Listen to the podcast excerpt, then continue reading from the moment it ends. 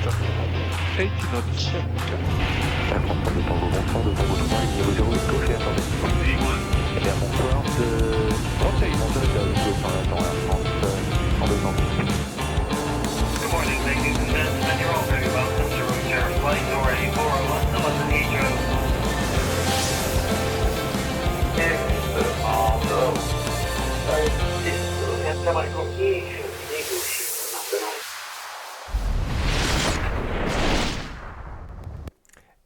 salut à toutes et à tous Bienvenue, j'espère que vous allez bien, bienvenue dans la zone aéro.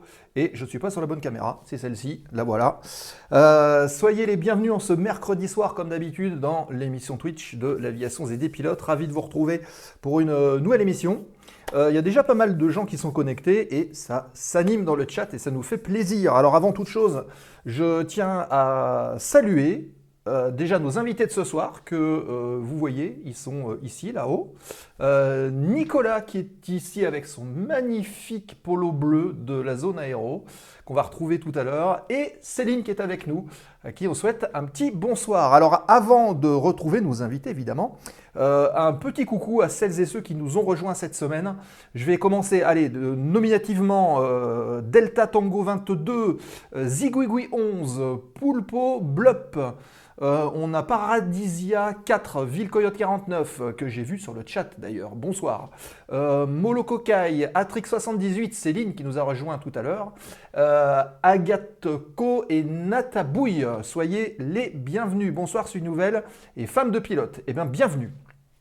Alors, dans le, chat maintenant, parce que ça, c'était les, followers qui nous ont rejoints ces derniers temps. Alors, dans le chat, on va essayer d'oublier personne. Euh, Bloupa qui est ici, Justice AVD, euh, Nico qui est connecté, Ville Coyote, on l'a vu, Jordan, notre modérateur qui est là aussi. Euh, J'ai vu Eric également, Free Flight qui était connecté.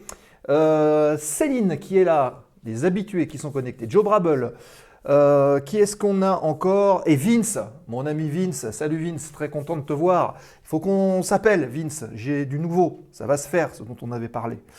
Euh, voilà. Euh, bah, écoutez, on a fait le tour des gens qui sont là. Avant toute chose, je remercie également les gens qui ont pris des subs. Il y en a eu cette semaine. Je vous rappelle que euh, le principe de cette chaîne fonctionne sur le principe des abonnements, une sorte de donation sur Twitch, et que nous avons en prévision de construire un studio mobile pour aller au plus proche des événements, au plus proche de l'actualité, au plus proche des avions même. Donc on est en train de mettre en place une sorte de petit studio mobile. On voudrait en tout cas que ça ait lieu. Et pour ce faire, bah, euh, on compte sur vous pour prendre des abonnements sur Twitch euh, pour 30 jours. Et d'ailleurs, si euh, vous êtes abonné Amazon Prime, il y a beaucoup de gens qui sont dans, dans ce cas-là, eh ben, vous pouvez nous aider. Comment? Tout simplement en suivant la procédure qui est ici, je la mets dans le chat. Avec votre compte Prime, les amis, vous pouvez prendre un abonnement de 30 jours gratuitement à la zone aéro et nous, ça nous aide. Vous, ça vous coûte rien, nous, ça nous aide, donc allez-y. Et ça va nous permettre ben, d'investir tout ce matériel. On a fait le total, il y en a à peu près pour 1000 euros quand même. Ça va faire mal. Mais par contre, c'est du full autonome, donc après, on pourra aller voir les avions ça, ça serait cool. Ça serait cool de faire des lives le mercredi soir en direct dans les hangars et tout, ça serait vraiment top. Bref, Tu joues au loto? Ouais, voilà. Ou alors il faut jouer au loto, mais alors là, on a beaucoup moins de chances de gagner. hein. Ou alors il faudra attendre longtemps. Voilà. Donc, euh, n'hésitez pas à le faire. 64 millions hier. hein. Ouais. Les subs sont en dessous. Oui. Vous cliquez sur les subs ou alors vous faites le petit prime et nous, ça nous aide beaucoup. Et en tout cas, merci à celles et ceux, Jean, euh, Rinart, que j'ai vu, qui s'est abonné pour 6 mois. Après un abonnement euh, pour 6 mois, Rinart. Donc, euh, magnifique. Niveau 1 pour 6 mois. Merci. Euh, Il voilà. est peut-être argenté, non? Pardon? Il est peut-être argenté? Ah oui, d'accord, je vois ce que tu veux dire. faut faire un billet commun. Euh, oui, ça peut être une idée aussi, une cagnotte, mais pour l'instant, on préfère fonctionner avec les, abonnements Twitch. Et voilà, Free Flight 30 qui vient d'offrir euh, donc à Natabouille un abonnement. Merci à toi, Eric, merci beaucoup. Merci pour le soutien. Euh, bah voilà, vous pouvez faire comme Free Flight et aussi offrir des abonnements aux gens que, bah, que vous aimez bien ou à la communauté. Donc allez-y, faites-vous plaisir. Bon, ce que je vous propose tout de suite, c'est euh, d'enchaîner directement par euh, le dé- Ah non, on va parler du programme. Voilà. Euh, le, petit programme à venir, c'est déjà une nouveauté dans la zone aéro, c'est le nouveau site web de la zone aéro qui a été lancé, le nouveau portail pour favoriser le contact avec vous ou avec les organisateurs d'événements. Le site lazoneaéro.fr a été mis en ligne cette semaine et vous devriez dans le chat voir apparaître de temps à autre le lien www.lazoneaéro.fr sur lequel vous pouvez retrouver évidemment le portail de la zone avec les replays, avec euh, le formulaire de contact, avec tout ce qu'il faut, les studios, enfin voilà. Euh, ça a été mis en ligne cette semaine. Euh, sinon, concernant le programme à venir, en dehors de ce soir, la semaine prochaine, nous recevons euh, un grand monsieur médiatique, on peut le dire. Monsieur Michel Polaco sera avec nous. Euh, il est expert sur, euh, le, on va dire, le, le- réseau France Télévisions, puisqu'on on l'a, enfin, sur Radio France, sur France Télévisions, on le voit un peu partout.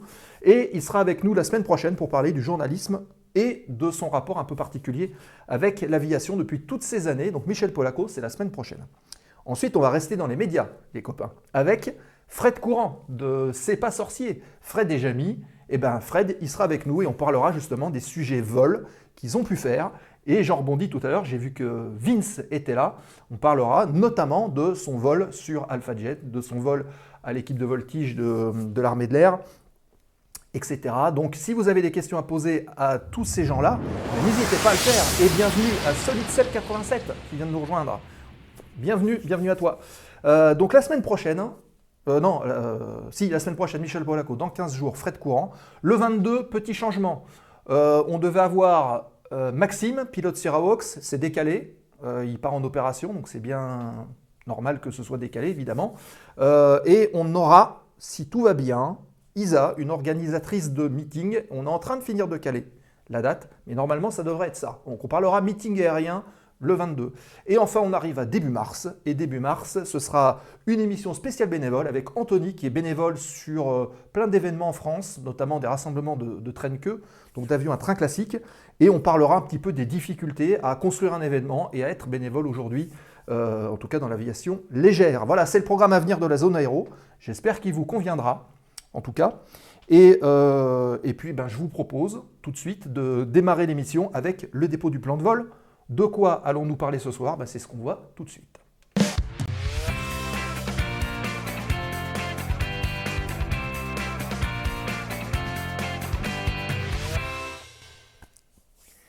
Alors, le dépôt du plan de vol de l'émission de ce soir, et Joe Brabel qui nous dit, et Thomas Pesquet, bah, il est en train d'écrire une chronique, et euh, il lui faut du temps, donc on va attendre qu'il nous euh, réponde, notre, notre cher Thomas National. Alors, le plan de vol de l'émission, on l'affiche ici, dans le beau G1000, actualité du terminal dans quelques instants, quatre petites news ce soir euh, à partager avec vous. Ensuite, on va rentrer dans le cœur du débat, on va parler CRM. Qu'est-ce que le CRM Euh, et on va franchir la fameuse porte des pilotes. C'est vrai qu'on en avait parlé un petit peu au niveau des pilotes. Ben Aujourd'hui, on va euh, reculer dans l'avion, on va passer en cabine et on verra avec Céline qui est connectée eh bien, ce que c'est que le CRM des PNC. On va parler un peu avec elle euh, ben, de ce qui se passe derrière pendant que les pilotes sont aux, aux manches. Et bienvenue à Pierre Cadey qui vient de, de nous rejoindre. Salut Pierre, bienvenue à toi. On va être ensemble à peu près une petite heure, une petite heure et quart environ. Et puis, si vous avez des questions à poser concernant le métier, concernant le CRM et concernant euh, la sécurité des vols en cabine Céline, ben, il faudra le faire. Vous pouvez poser toutes les questions que vous voulez, nous on les récupère, on lui pose, on les affiche. Bref, vous connaissez le principe, donc allez-y. Nos invités sont là aussi pour vous, donc n'hésitez pas à poser vos questions, à discuter, à partager vos idées, on est là pour ça. Voilà pour l'émission de ce soir, j'enlève le G1000. Et puis euh, on démarre tout de suite l'émission avec l'actualité du terminal.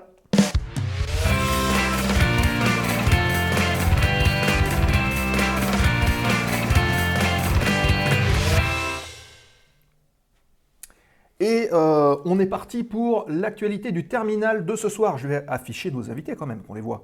Euh, hop, c'est ici. Normalement, ça marche ou pas? Non, ça marche pas. Bon, on retrouvera nos invités juste après. Euh, attendez, hop, à moins que je regarde ici. Euh, si, ben voilà, si c'est bon, ça marche. Je disais ça marche pas, mais si ça marche. Voilà, on a nos invités, on a tout le monde. Euh, on commence la première actu du terminal avec cette nouvelle qui est arrivée fin du mois de janvier, il y a quelques temps, avec la compagnie Flybe. Vous voyez ce magnifique ATR aux couleurs de Flybe. Ben, malheureusement, on ne le verra plus en vol. Pourquoi Ben, Parce que cette compagnie britannique Flybe euh, vient d'annoncer la fin de ses activités, plus exactement le 28 janvier dernier. Fin des activités aériennes, tous les vols annulés, terminé, tout le monde rentre chez soi. Euh, il faut savoir que cette compagnie Flybe avait déjà été euh, assez impactée, très durement d'ailleurs, par euh, la crise du Covid il y a quelques temps. Elle avait été placée en redressement judiciaire en mars 2020. Les vols avaient repris en avril 2022, donc vous voyez, il y a quand même un gap quasiment de deux ans. Euh, et c'est grâce notamment à un financement du groupe Cyrus Capital, un groupe américain, euh, qui euh, avait permis en fait de redémarrer l'activité. Elle opérait 21 liaisons. La compagnie était basée principalement sur London, sur Heathrow, donc à Londres, Birmingham et Belfast. Et euh, donc elle opérait 21 liaisons. En juillet 2022, donc il n'y a pas si longtemps que ça, euh, elle avait annoncé un retour à Brest, qu'elle avait d'ailleurs euh, effectué, et elle avait également annoncé un retour sur les destinations de Bergerac et d'Avignon, il n'y a pas plus tard que 15 jours. Malheureusement, eh ben, dé- dépôt de bilan terminé, terminé pour Flybe. Voilà, donc ça va encore mettre des gens au chômage, hein, aussi bien au niveau des opérations que de, partout dans la compagnie, et euh, c'est bien dommage. Voilà, et on continue euh, dans, les bonnes nouvelles, malheureusement, avec euh, une autre compagnie qui dépose le bilan. Et ça, c'est, ça a été publié aujourd'hui, hein, c'est tout frais. C'est la compagnie norvégienne FLIR qui dépose le bilan, faute de liquidité. Malheureusement aussi, grande difficulté financière. Alors, il y a quelques temps, euh, elle avait prévenu euh, la bourse d'Oslo que ça se passait pas très bien. Il y a eu une tentative de redressement avec 50 millions euh, d'euros de fonds qui avaient été appelés à être levés. Malheureusement, échec. Et puis, bah, évidemment, quand il n'y a plus d'argent, eh ben, il n'y a plus rien. Donc, bah, dépôt de bilan. Cette compagnie employait 450 salariés, ce qui n'est pas rien. Et au niveau de la flotte, il y avait 6 Boeing 737-800 et 6 Boeing 737 MAX 8. Donc encore euh, des gens qui devront malheur- malheureusement chercher un nouvel emploi. Et on continue avec et bienvenue à euh, Cavoquet. Je pense qu'on le dit comme ça, peut-être pas Cavoquer, Cavoquet ça fait mieux, Cavoquet. Euh, donc une nouvelle pénurie de pilotes annoncée. Est-ce que c'est vrai ou pas? En tout cas, euh, le débat se pose, puisqu'il y a pas mal d'articles qui euh, sont passés dans, la presse, euh, dans les presses spécialisées. D'ailleurs, on en avait parlé avec Gilles, qu'on remercie encore d'être venu nous voir la semaine dernière, Gilles Roy d'Aérobuzz. Euh, y a-t-il effectivement une pénurie de pilotes aujourd'hui ou qui a été annoncée? Euh, C'est euh, plusieurs études en fait qui le disent, qui viennent notamment du cabinet euh, Oliver euh, Wyman. Euh, on annonce 60 à 68 000 pilotes euh, manquants, entre guillemets, d'ici 10 ans. Alors, qu'est-ce que ça va donner? Euh, On parle de 34 000 pilotes euh, demandés aux USA d'ici 2025. Ça fait beaucoup. En Europe, par contre, les chiffres sont beaucoup plus courts. hein. On est sur environ 1000 pilotes à court terme. Et on parle de 19 000 dans les 10 prochaines années. Voilà, donc c'est un peu moins. Alors c'est assez controversé, il faut le dire. hein. Tout le monde n'est pas du tout du même avis sur cette pénurie. Euh, il y en a même certains qui pensent que cette pénurie, des fois, elle est entretenue ou organisée ou entretenue, puisque euh, dans l'état actuel du marché, il y a beaucoup, beaucoup de pilotes qui sont en recherche d'emploi, des jeunes pilotes qui sortent d'école notamment, mais aussi euh, des gens qui sont déjà brevetés et ben, qui sont en quête d'un nouveau manche en cockpit. Ça fait beaucoup de pilotes qui restent sur le carreau, beaucoup de compagnies qui ferment.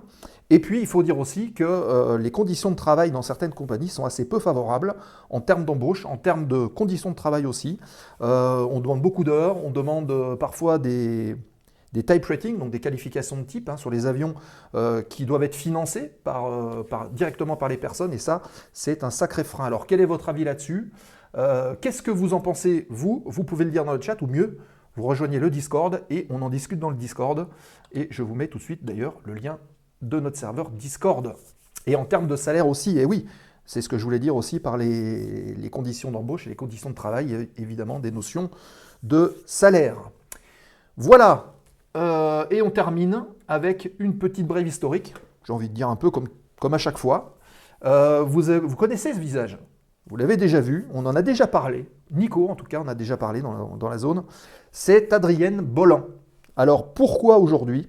Parce que euh, le 1er février 1920, Adrienne Bolland rejoignait la firme Caudron, donc, euh, constructeur, euh, grand constructeur aéronautique français, et elle avait été recrutée ce jour-là comme pilote d'essai. C'était la première.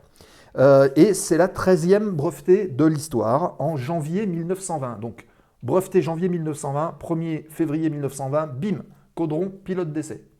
On peut dire que c'est plutôt pas mal. Euh, elle a collaboré pendant trois ans avec quelques exploits à la clé, je pense que Nico reviendra dessus.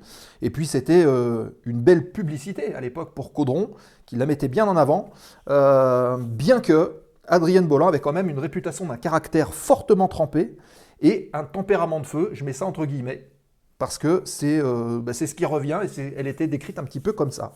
Alors Nico, est-ce que tu as plus de précisions à nous donner concernant Adrienne Bolland Euh, oui, bien sûr. Bah, j'avais fait donc un petit sujet sur les femmes dans l'aviation. Alors, je vais partager là parce que j'ai retrouvé mes. Est-ce que vous voyez là, j'ai partagé, mon mes diapositives. Donc, Adrienne Bolland, née en 1895, morte en 1975, comme tu l'as dit effectivement, elle a travaillé pour Caudron, les Ferrers Caudron. Elle a été à l'école du Crotoy dans le Nord, enfin pas de Calais, hein, dans les Hauts-de-France, on va dire. Et euh, effectivement, donc engagée par la firme Caudron, euh, ça a été la première femme pilote professionnelle. Elle a été brevetée numéro 12 bis. Alors pourquoi 12 bis, Sébastien? Ou les internotateurs et têteuses? J'en sais rien. Pourquoi 12 bis? C'est toi, Nico, l'expert de l'histoire. Faut pas tout me demander. Alors c'est parce que elle refuse d'être euh, brevetée numéro 13. Voilà. Et chez les hommes, c'est pareil, il n'y a pas de breveté numéro 13. Euh, Santos en train Dumont de était dire le que les pilotes sont superstitieux Non, enfin, pas tous. hein. Moi, je suis pas superstitieux, ça porte malheur. Tu vois, donc, euh, donc pas tout le monde. Euh, donc, Santos Dumont, lui, était 12, et donc le 13e, personne, et le 14e, c'était Orville Wright. Euh, donc, Adrien Boulan, ça a été la première à survoler la cordillère des Andes le 1er avril 1921 sur Caudron G3.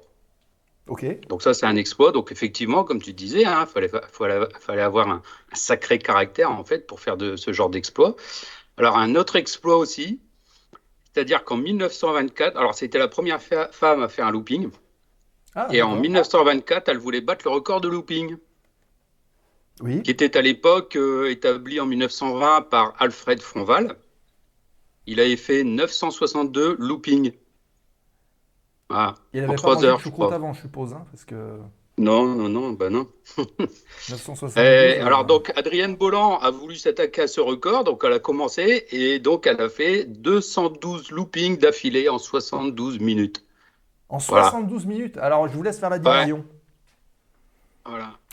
Malheureusement Ouais, son a son chondro a lâché. Voilà, les fils de bougie apparemment de son chondro C27 euh, a lâché, donc elle a dû se poser donc en, en urgence, on va dire. hein. Donc, Donc, là, euh, voilà l'homme était Adrienne plus fort Bolland. que la machine. Hein? L'homme était plus fort. Enfin, la, la femme, pour le coup, était plus forte que la machine.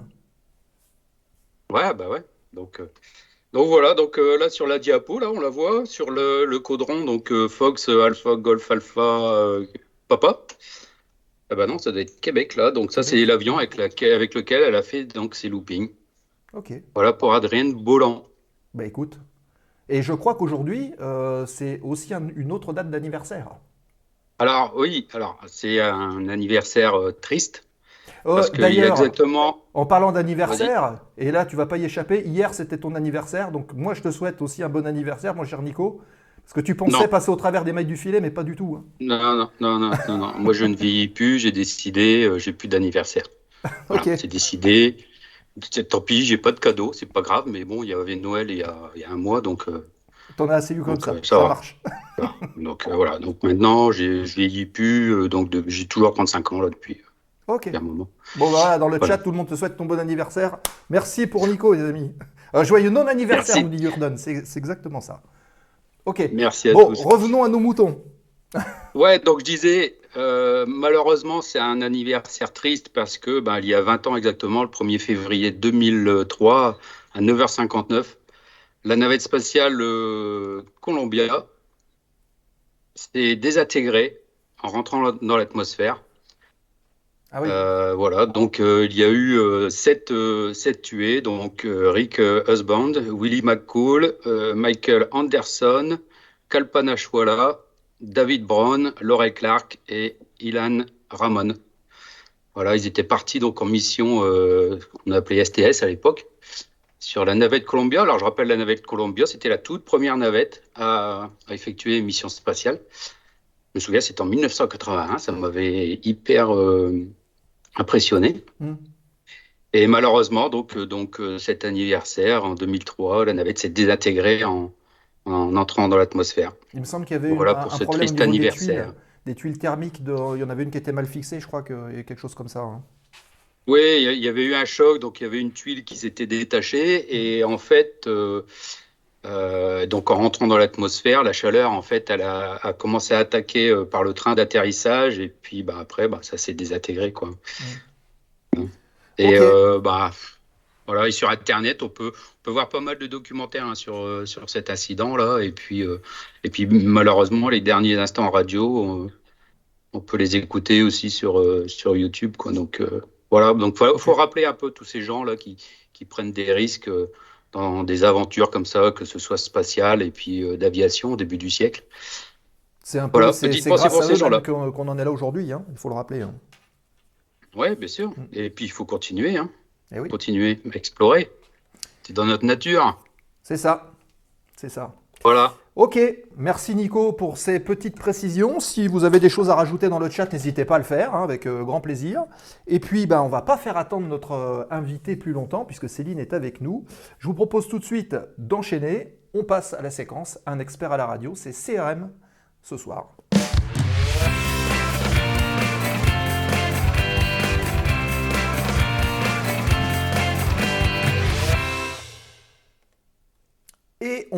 Parti. Hop, voilà, le réglage est fait. Et Céline est avec nous. Céline, bonsoir. Merci à toi encore une fois d'avoir euh, répondu présente pour euh, bah, cette émission et de nous parler aujourd'hui de CRM. Ça fait plaisir. Oui, bonsoir à tous. Euh, Bonsoir à Sébastien et bonsoir Nicolas. Bonsoir aux internautes. Bonsoir. Voilà, Vous donc je pense que vous l'entendez bien. Dites-nous si euh, tout est OK pour vous. Euh, et évidemment, on ne va pas euh, faire exception à la règle. Euh, et ce que je vais te proposer, Céline, dans un premier temps, bah, c'est de faire comme d'habitude une petite euh, minute de présentation, si tu le veux bien. Avec plaisir. Donc on va déclen- déclencher le chronomètre. Je vais enlever ma caméra, comme ça on verra bien le chrono. Et tu as une minute un petit peu pour présenter, de dire euh, voilà, bri- brièvement un petit peu bah, d'où tu viens, qui tu es, ton parcours, etc. OK? Ok, Allez, C'est parti. c'est parti. top chrono. Bonsoir à tous. Donc euh, Céline, je suis euh, PNC, personnel navigant commercial, donc euh, hôtesse de l'air hein, pour le commun des mortels. Je travaille dans les avions depuis 20 ans maintenant. J'ai commencé au sol. J'ai accompagné les passagers dans les aéroports londoniens.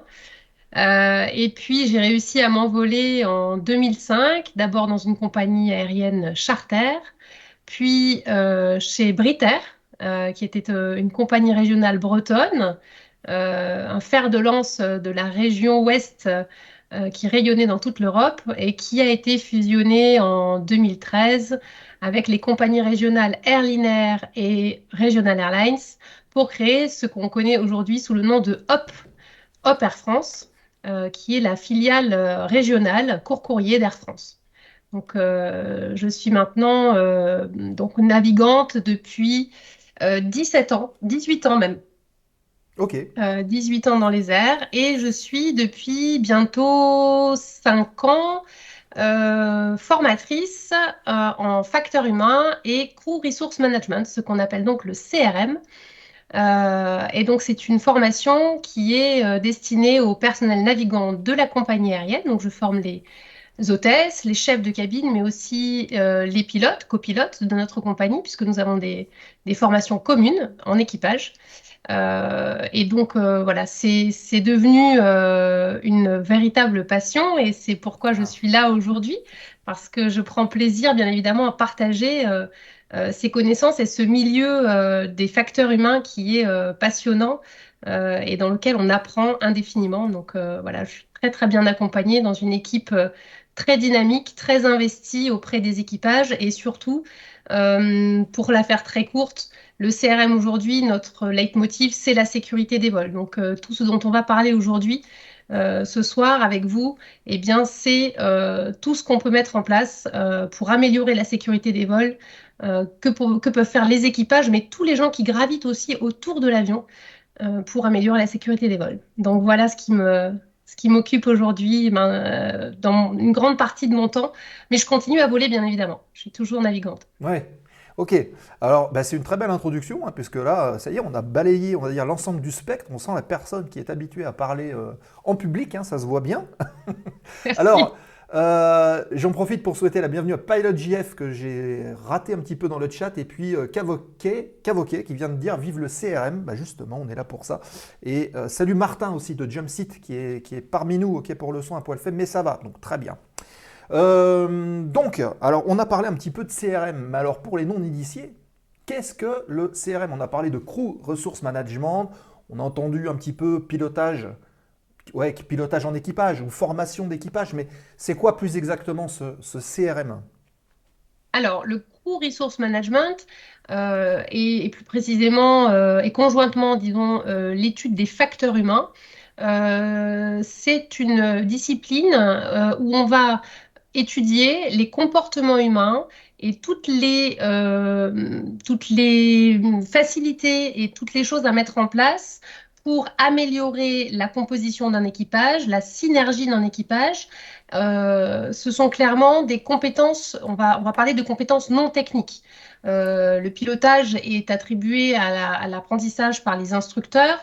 Euh, la formation technique des personnels de cabine euh, est dévolue aux instructeurs également.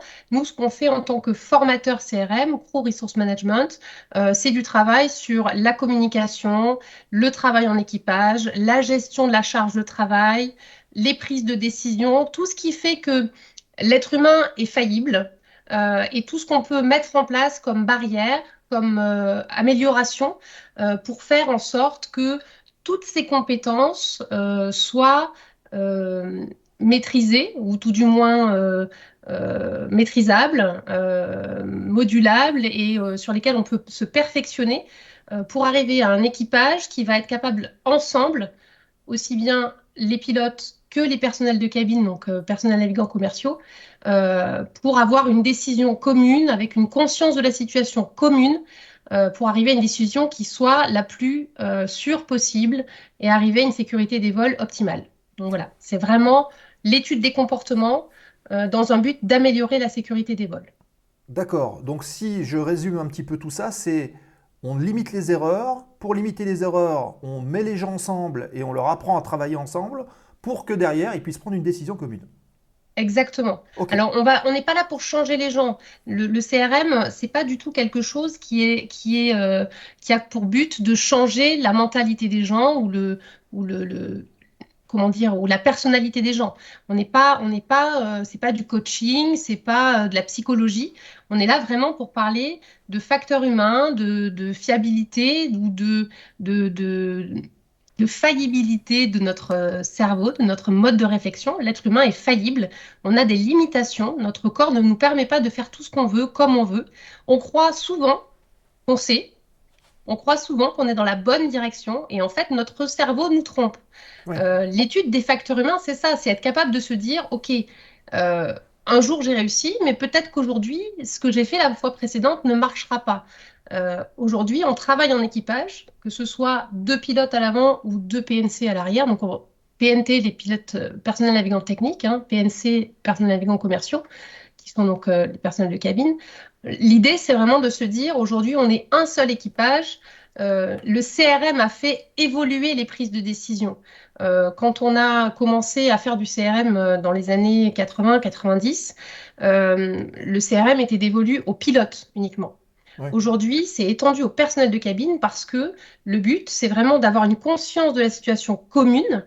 Euh, tous les personnels qui sont dans l'avion ont conscience du risque qui les entoure et ont capacité à agir sur la prise de décision. Donc c'est vraiment cette capacité-là, c'est vraiment cette interrogation-là qui nous amène euh, dans ces formations CRM à, à guider les gens, euh, à aller chercher les ressources qu'ils ont en eux euh, pour arriver justement à cette synergie d'équipage qui va améliorer la sécurité des vols. Ouais, d'accord. Donc oui, effectivement, donc euh, pilote, on peut comprendre que des pilotes euh, se mettent ensemble pour euh, bah, décider, je sais pas moi, de la meilleure approche ou comment ils vont travailler. Mais alors comment est-ce que vous mettez en place cette- ce CRM, cette communication? Vous vous dites quoi finalement? Il y a un problème, vous vous dites quoi entre entre la cabine et les pilotes, pour donner un exemple Alors, il faut savoir que le, ce que je vous disais euh, il y a quelques instants, le CRM a beaucoup évolué. hein. Il était au départ euh, destiné euh, uniquement au cockpit. hein. C'était du Mm. cockpit resource management. On est passé ensuite euh, à du, du crew resource management. On tend aujourd'hui vers du compagnie resource management. On n'y est pas encore tout à fait, mais ça, ça se développe quand même. L'idée, c'est que dans un avion, effectivement, les pilotes sont aux commandes. Euh, ils ont la gestion de l'avion, la conduite de l'avion, la technique hein, de l'avion, la maîtrise de la machine. Euh, par contre, euh, ils n'ont pas la maîtrise de l'humain, de tout ce qui se passe derrière. À proprement parler, si dans un avion commercial, vous avez un feu qui se déclare à bord, si la communication n'est pas efficace entre le personnel de cabine qui va gérer l'incendie et les pilotes, Mm. alors la décision des pilotes, qui n'auront pas la conscience de la situation, ne pourra pas être prise euh, pour améliorer la sécurité. Ouais. Un feu à bord, on le sait tous, c'est une situation gravissime. Donc évidemment, si la communication, le fait d'oser, d'aller vers les, d'aller vers les pilotes, de leur dire on a un problème, il se passe quelque chose, on est en train de gérer un événement, on a besoin de votre aide. Oui. Si ça, c'est pas mis en place, si les, les, les personnels de cabine derrière ne sont pas capables d'aller vers ça, alors à ce moment-là, les pilotes ne peuvent pas prendre la décision devant de dérouter d'une manière ou d'une autre pour mettre l'avion en sécurité. Ils ne prendront pas la bonne. Aussi Ils ça. prendront pas la bonne parce que s'ils n'ont pas la conscience de la situation, il y, a- il y a une chose qui a, il y a eu des, des- des accidents il y a de nombreuses années, notamment je pense à un événement qui s'était passé à Dryden. Euh, le, le- c'est un avion qui, euh, qui, a, qui s'est écrasé euh, au, au décollage suite à une, à une escale. Le personnel de cabine à l'époque n'avait pas, n'avait pas l'incidence qu'on a aujourd'hui. Euh, sur les décisions et sur la, la, la, la participation à la conscience de la situation, de l'environnement de l'avion. Euh, et c'est un avion, un avion qui a, qui a, dont, les, dont les ailes ont, ont été gelées et qui a quand même décollé et qui s'est, euh, qui s'est écrasé. Aujourd'hui, euh, les personnels de cabine ont non pas le droit, mais le devoir de s'adresser aux pilotes en disant Messieurs, il me semble que nous avons du givre sur les ailes. Ah oui. Est-ce que vous en êtes conscient Est-ce que vous êtes au courant Est-ce que tout va bien pour vous? Ne serait-ce que ça, on ne remet pas en question leur travail, Mhm. pas du tout, parce que c'est pas notre rôle. Mais par contre, on a le devoir de les prévenir qu'on a vu que quelque chose n'allait pas. Ouais. C'est de Et l'information. même si- exactement. Et cette transmission d'informations, il faut pas croire, c'est pas si simple. Euh, moi, j'ai 20 ans d'aérien, on est notamment chez Hop, beaucoup de PNC avec une grande expérience aéronautique. Euh, demain, et on parlait de recrutement, on parlait de- de pénurie de pilotes, de recrutement divers et variés. Beaucoup de jeunes PN et notamment PNC vont arriver dans les compagnies aériennes, que ce soit chez Hop, chez Air France bientôt, je le souhaite, euh, dans des compagnies comme EasyJet ou d'autres qui recommencent à recruter. Beaucoup de jeunes PNC vont arriver. Quand on monte dans un avion, quand on a un, un commandant de bord avec, avec quatre galons, euh, aller se dire euh, Monsieur, il y a un problème derrière. C'est pas si simple. Et ça, La ça prend. hiérarchie pose problème. Alors, la hiérarchie ne pose plus de problème parce qu'on fait du CRM. Voilà. Et, c'est en ça que nos formations sont indispensables parce que le, le- le leader, il est désigné par la compagnie. C'est le commandant de bord dans un avion. Qu'on soit 4, 6, 8 ou 20, il y a un leader, c'est le commandant de bord. C'est lui qui a autorité, elle lui est transmise par la compagnie aérienne et c'est lui qui prend la décision. Mais aujourd'hui, le commandant de bord ne prend plus la décision tout seul. C'est un équipage qui prend la décision. Et cette décision, elle est construite de manière synergique, avec une conscience partagée de la situation. Alors évidemment, quand tout va bien, c'est parfait. Euh, il n'y a pas besoin euh, de, de, de, de, de se poser des milliers de questions. On a des procédures, on sait faire. Au quotidien, ça marche très bien. Mais dans l'aérien, on le sait, euh, vous êtes pilote, passionné d'aviation, il se passe toujours des choses. Et elles se finissent bien parce que les équipages sont capables ensemble de réfléchir à une stratégie pour limiter le risque. Et ce risque-là, s'il n'est pas analysé par l'ensemble des personnes qui sont à bord de l'avion et qui, sont, qui ont potentiellement une vision différente du problème, quand on est devant en tant que pilote ou quand on est derrière en tant que PNC, les bruits moteurs, les vibrations moteurs, les odeurs en cabine, le givre sur les ailes. Nous, on a une vision réelle, technique, sensuelle, euh, sensitive de ce qui Mm. se passe, que eux ne vont pas forcément avoir devant. Ah oui. Et donc, si le PNC à l'arrière n'ose pas aller partager cette information parce que justement le gradient d'autorité est trop fort, on a perdu l'information et potentiellement le risque augmente. Ouais. Et il y a des tas de- d'exemples malheureux dans l'histoire de l'aviation qui le montrent. hein. Alors, on Oui. va prendre quelques petites réactions dans le chat. Euh, Joe Brable qui dit c'est très bien de considérer l'humain dans la formation. Le CRM devait devrait être généralisé à beaucoup de métiers. Et d'ailleurs, Cavoker qui euh, précise cela arrive dans le médical et dans le nucléaire. Donc effectivement, l'aviation inspire dans ses méthodes de travail d'autres métiers, on va dire sensibles aussi. Oui, c'est tout à fait ça. En fait, euh, l'aviation est vraiment à l'origine de la prise de conscience euh, de ce travail nécessaire sur les, les- les- les facteurs humains, hein, sur les, les capacités des personnes à travailler ensemble et tout ce qu'on peut mettre en place pour améliorer cette capacité-là. Euh, et effectivement, euh, on le voit aujourd'hui. Pourquoi on sait que le CRM fonctionne? Alors effectivement, on, on a beaucoup de mesures sur la quantité d'avions qui décollent et, la, et qui est en constante augmentation, hormis notre passage de crise mondiale que tout le monde connaît, euh, où là ça a été diminué évidemment, mais depuis que l'aviation existe, la quantité de vols n'a fait qu'augmenter. Euh, dans le même temps, la quantité d'accidents n'a fait que diminuer. Alors oui, il y a eu une grosse part euh, d'évolution technique qui, euh, ont permis évidemment de sécuriser les avions, euh, mais aussi et surtout l'implémentation de ces formations sur les facteurs humains a été vraiment l'avènement de la sécurité des vols. Telle qu'on la connaît aujourd'hui. Ouais. Et cette, cette, euh, comment dire, cette capacité-là, cette évolution-là a inspiré d'autres euh, industries, notamment la santé, qui est en train vraiment de développer beaucoup de formations euh, en facteurs humains parce que, et bien évidemment, leur but, c'est d'améliorer la sécurité des patients. Et c'est pas si simple que ça. Euh, on pourra en reparler après. Euh, et un autre milieu qui euh, a déjà quelques années euh, de, de CRM aussi euh, derrière elle. Alors il y a la marine, bien évidemment. On se suit quand même. hein, la marine, l'armée, hein, font aussi beaucoup de CRM, ce qui vole et ce qui, et ce qui flotte. hein.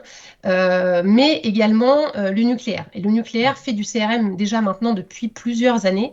Euh, on, on sait aujourd'hui que l'accident de Three Mile Island a été en grande partie dû à un problème de facteur humain. Oui, donc il n'y a Voilà. pas que, que dans l'aviation. hein. Euh. Alors, euh, je prends aussi quelques réactions. Hein. Free Flight qui nous dit dans certaines entreprises, ça commence à arriver, mais dans mon entreprise, c'est pas encore mis en place. Effectivement, il faudrait le mettre en place. Euh, Joe Brabble, on sait même qu'à l'époque, il était difficile pour un copilote de contredire un commandant. Beaucoup d'accidents résultent de cette réalité, et oui, on l'a dit. Le simulateur CO qui nous dit Tenerife ne serait jamais arrivé si le commandant de la KLM n'était pas aussi autoritaire. Je parle bien de l'accident bah, le plus meurtrier de l'histoire avec ces deux 747 qui sont percutés euh, au décollage. C'est ça, c'est clairement euh, l'événement qui a marqué euh, un changement radical dans la prise en compte des facteurs humains dans l'aviation. C'est à partir de cet accident-là que les formations ont commencé à être mises en place, qu'il y a eu des études qui ont été menées et euh, que, les, que les équipages ont été, euh, alors comme je vous le disais hein, au départ, ce n'était que les pilotes, hein, euh, parce que clairement le gradient d'autorité de, cette, de cet équipage technique de la KLM a mené à un, accident dramatique, hein, comme, comme tu le disais, Sébastien, le plus meurtrier de l'histoire de l'aviation. Euh, clairement, euh, alors la situation n'est pas forcément connue de tout le monde, mais c'est- pas c'est pas qu'une seule personne. hein. On le sait, un accident d'avion, c'est toujours une somme de problèmes qui viennent s'ajouter les uns aux autres. Mais effectivement, la décision finale n'a été que dans les mains d'un seul homme qui n'a qui n'a eu qu'un seul objectif, c'était celui de partir et, euh, qui a mis gaz à un moment où, voilà, effectivement, la décision et, et le, et le pire, hein, c'est que la décision était connue mauvaise et reconnue mauvaise par le copilote. Il lui a dit qu'il ne fallait pas décoller. Il lui a dit non. Il lui a dit il ne faut pas partir, on n'est pas autorisé. Donc, euh, on se rend compte, en fait, grâce à cet accident qui est, qui est absolument terrible, euh, que dans la plupart des accidents, on sait qu'il y a une situation euh, qui est dégradée et on va quand même au tas. Oui, c'est ça. Et c'est ce qu'il faut retenir. D'ailleurs, il faudrait qu'on fasse un petit peu euh, d'études de cas aussi, qu'on revienne un petit peu à l'étude de cas. On en a fait quelques-uns. Euh, c'est vrai que Tenerife serait un, un bon exercice. Euh, je rebondis sur le message de Justice AVD qui dit le personnel doit être compétent dans beaucoup de domaines et surtout le domaine psychologique. Alors effectivement, ce domaine psychologique, est-ce que c'est une part importante du CRM Alors, c'est c'est pas vraiment de la psychologie. En tant que PNC, on a une sensibilité émotionnelle qui est différente de celle des pilotes. Euh, ça, c'est quelque chose que j'ai compris euh, avec mes 20, 20 ans dans les avions. On, a un mode de fonctionnement qui est différent parce que les compétences pr- premières qu'on nous demande sont différentes. On demande à un pilote d'être avant tout un très bon technicien, mais il ne peut pas l'être sans la gestion des émotions, la communication et tout ce qui va avec, évidemment. Un PNC, c'est différent. On lui demande avant tout d'être quelqu'un qui est capable de faire preuve d'empathie parce qu'il va gérer en priorité de l'humain. Donc effectivement, on a une balance qui n'est pas tout à fait équilibrée de la même manière, mais on vient se compléter. Et c'est pour ça que c'est pas forcément si évident que ça de se retrouver dans un équipage et d'arriver à faire passer des messages parce que nos centres d'intérêt et nos préoccupations premières notre préoccupation globale, c'est la sécurité des vols et la sécurité des passagers, bien évidemment. Mais on va avoir une concentration qui va être plus technique d'un côté, et évidemment, heureusement, et heureusement qu'ils sont là et qu'ils sont concentrés sur la, la technicité euh, de l'avion. Et nous, côté cabine, on a vraiment un côté vraiment orienté vers l'humain. Donc, c'est pas de la psychologie.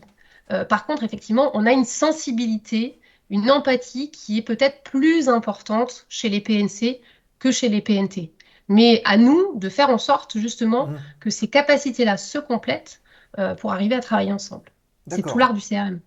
Alors, il y a une question qui vient d'apparaître et qui me paraît intéressante, et bien qu'elle soit très large. Qu'est-ce qu'un bon PNC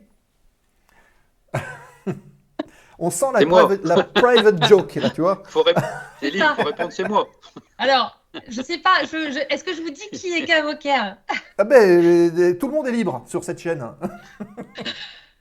C'est mon responsable de formation, parce qu'effectivement, je ne suis pas toute seule euh, au centre de formation euh, du CRM Air France, et mon responsable de, de formation, Monsieur Cavoquet, de son petit nom caché ce soir. Je vais quand même donner son nom, puisque c'est Monsieur Sébastien Denis qui est responsable de la cellule CRM chez Hop. Euh, Bienvenue. effectivement, voilà, et euh, il, est, il, est, il, est, il est derrière son écran et derrière son téléphone, et il m'envoie des messages en même temps qu'il vous en envoie, donc... euh, Ah oui, d'accord. bah là, euh, c'est bien, lui, la communication, c'est, c'est- ça marche bien.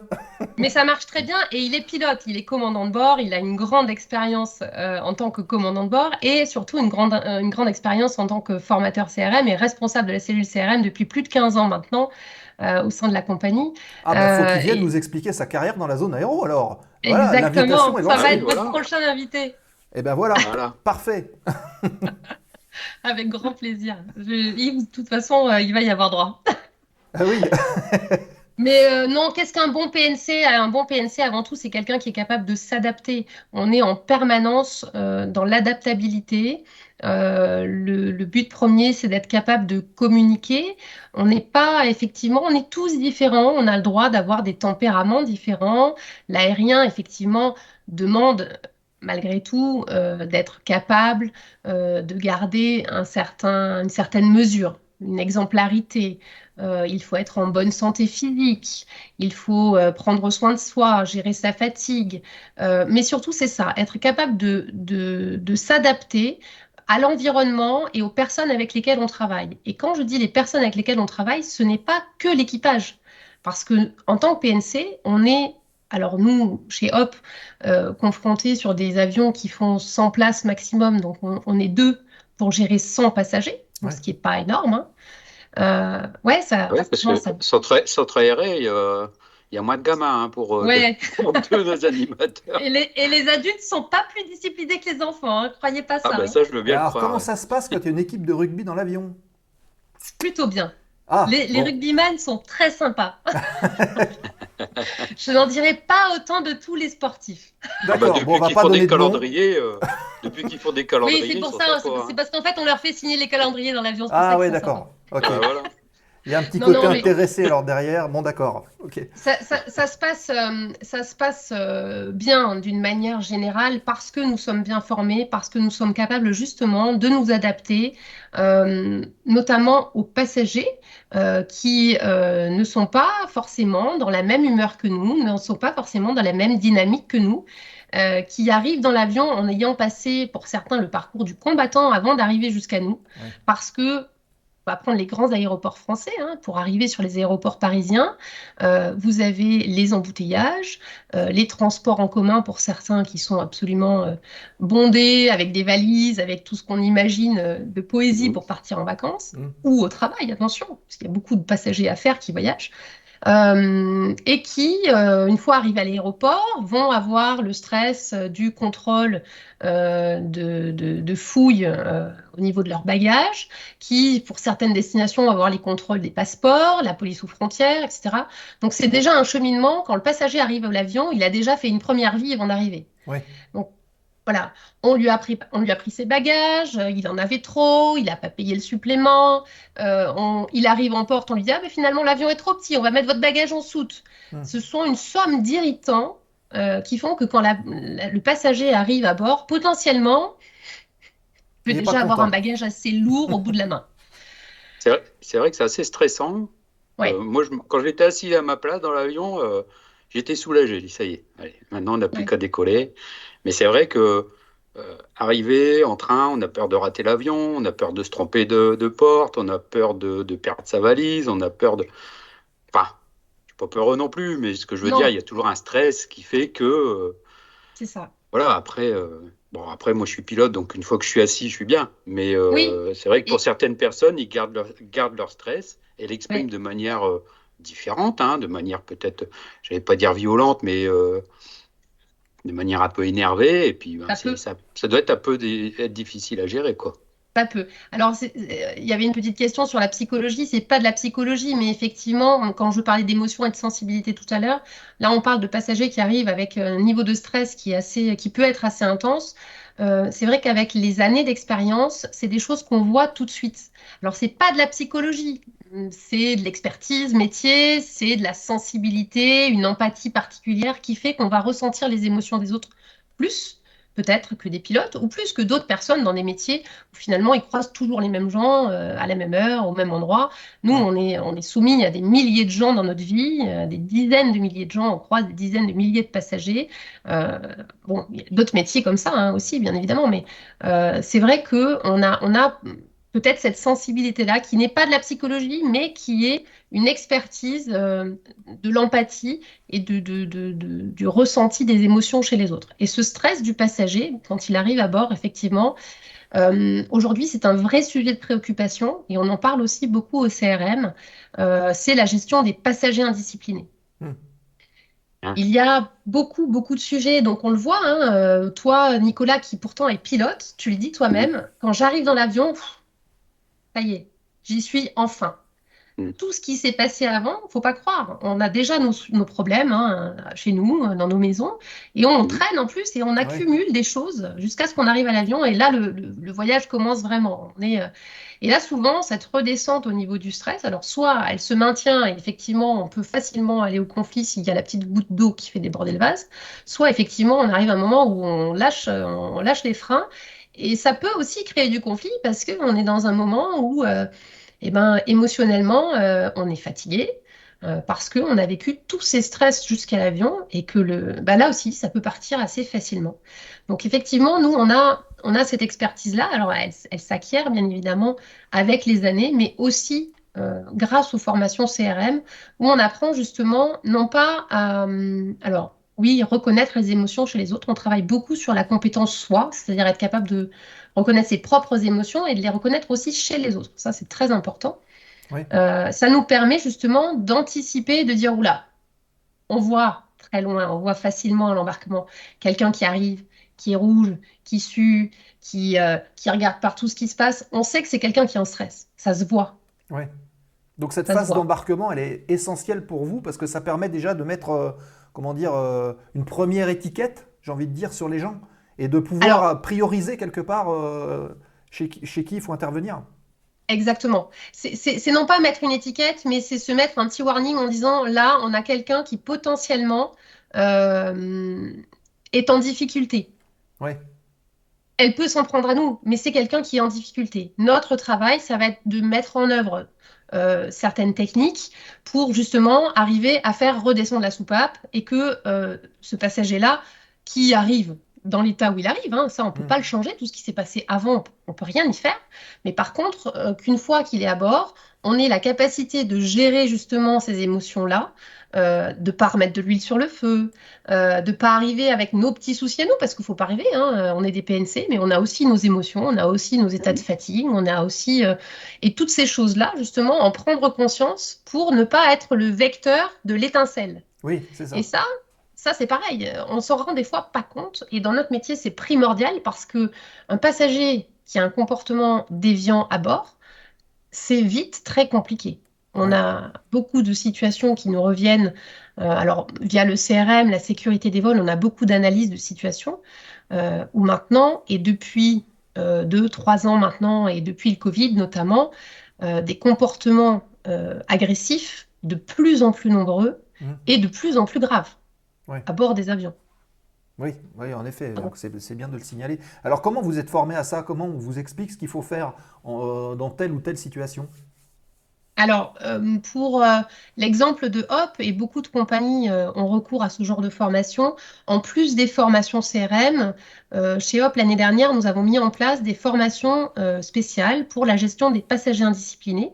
Et c'est un cabinet externe en collaboration avec les équipes de formation CRM euh, qui est venu euh, nous former aux techniques de désamorçage du conflit. D'accord. Donc, voilà. Donc, euh, avec, avec des experts en négociation, notamment. Ah ok. Voilà, des gens qui ont travaillé euh, dans des services euh, de police euh, à des, à des, à des postes de négociateurs, à des postes de, euh, de gestion de personnalité.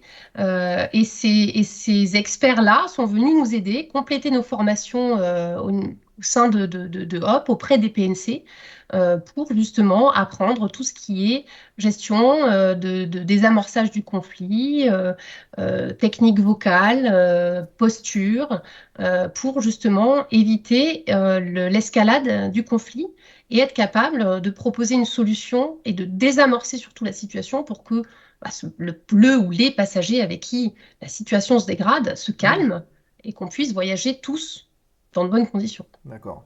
Alors avant de demander une petite anecdote, parce que je suppose qu'il y en a des milliers d'anecdotes de, de ce type-là, euh, bienvenue à le gonfleur d'hélice qui vient d'arriver et de suivre la chaîne. Bienvenue, euh, bienvenue dans la zone aéro. Euh, alors, il y a Joe Brabble avec son humour habituel qui dit jeter les passagers relous par la trappe de soute, mythe ou réalité on a la réponse. Et euh, Justice AVD qui nous dit est-ce que le phénomène d'enfermement accentue le stress ou la colère des passagers? Euh, alors, est-ce que le stress, c'est pas trop le, le phénomène d'en- d'enfermement. Il y a, il y a peu de claustrophobes réellement. Euh, par contre, beaucoup de gens ont peur de l'avion parce que c'est un environnement qu'on ne connaît pas. Euh, et puis qu'accessoirement, l'homme n'est pas fait pour voler. Oui, Voilà. Si, si, si. si, ça dépend qui. Oui, ça Voilà. dépend qui, ça dépend de quelle hauteur.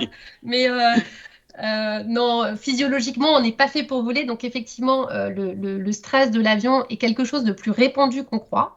Euh, un passager sur trois a peur en avion. Ouais. C'est énorme. Après, ça ne se manifeste pas forcément toujours de la même manière. Euh, la majorité des gens ont une appréhension parce que ils ne maîtrisent pas leur environnement, parce que bah, quand on est dans un avion, qu'on est passager, on voit pas la route. Ouais. Pas se mentir. On voit rarement les pilotes, ou très peu, un, un petit peu à l'embarquement, des fois au débarquement. On les entend, mais on ne sait pas forcément à quoi ils ressemblent. Euh, la majorité des gens prend l'avion une, deux fois dans l'année, et encore, on a tous les jours des passagers qui prennent l'avion pour la première fois, à n'importe quel âge, de n'importe quel euh, milieu social.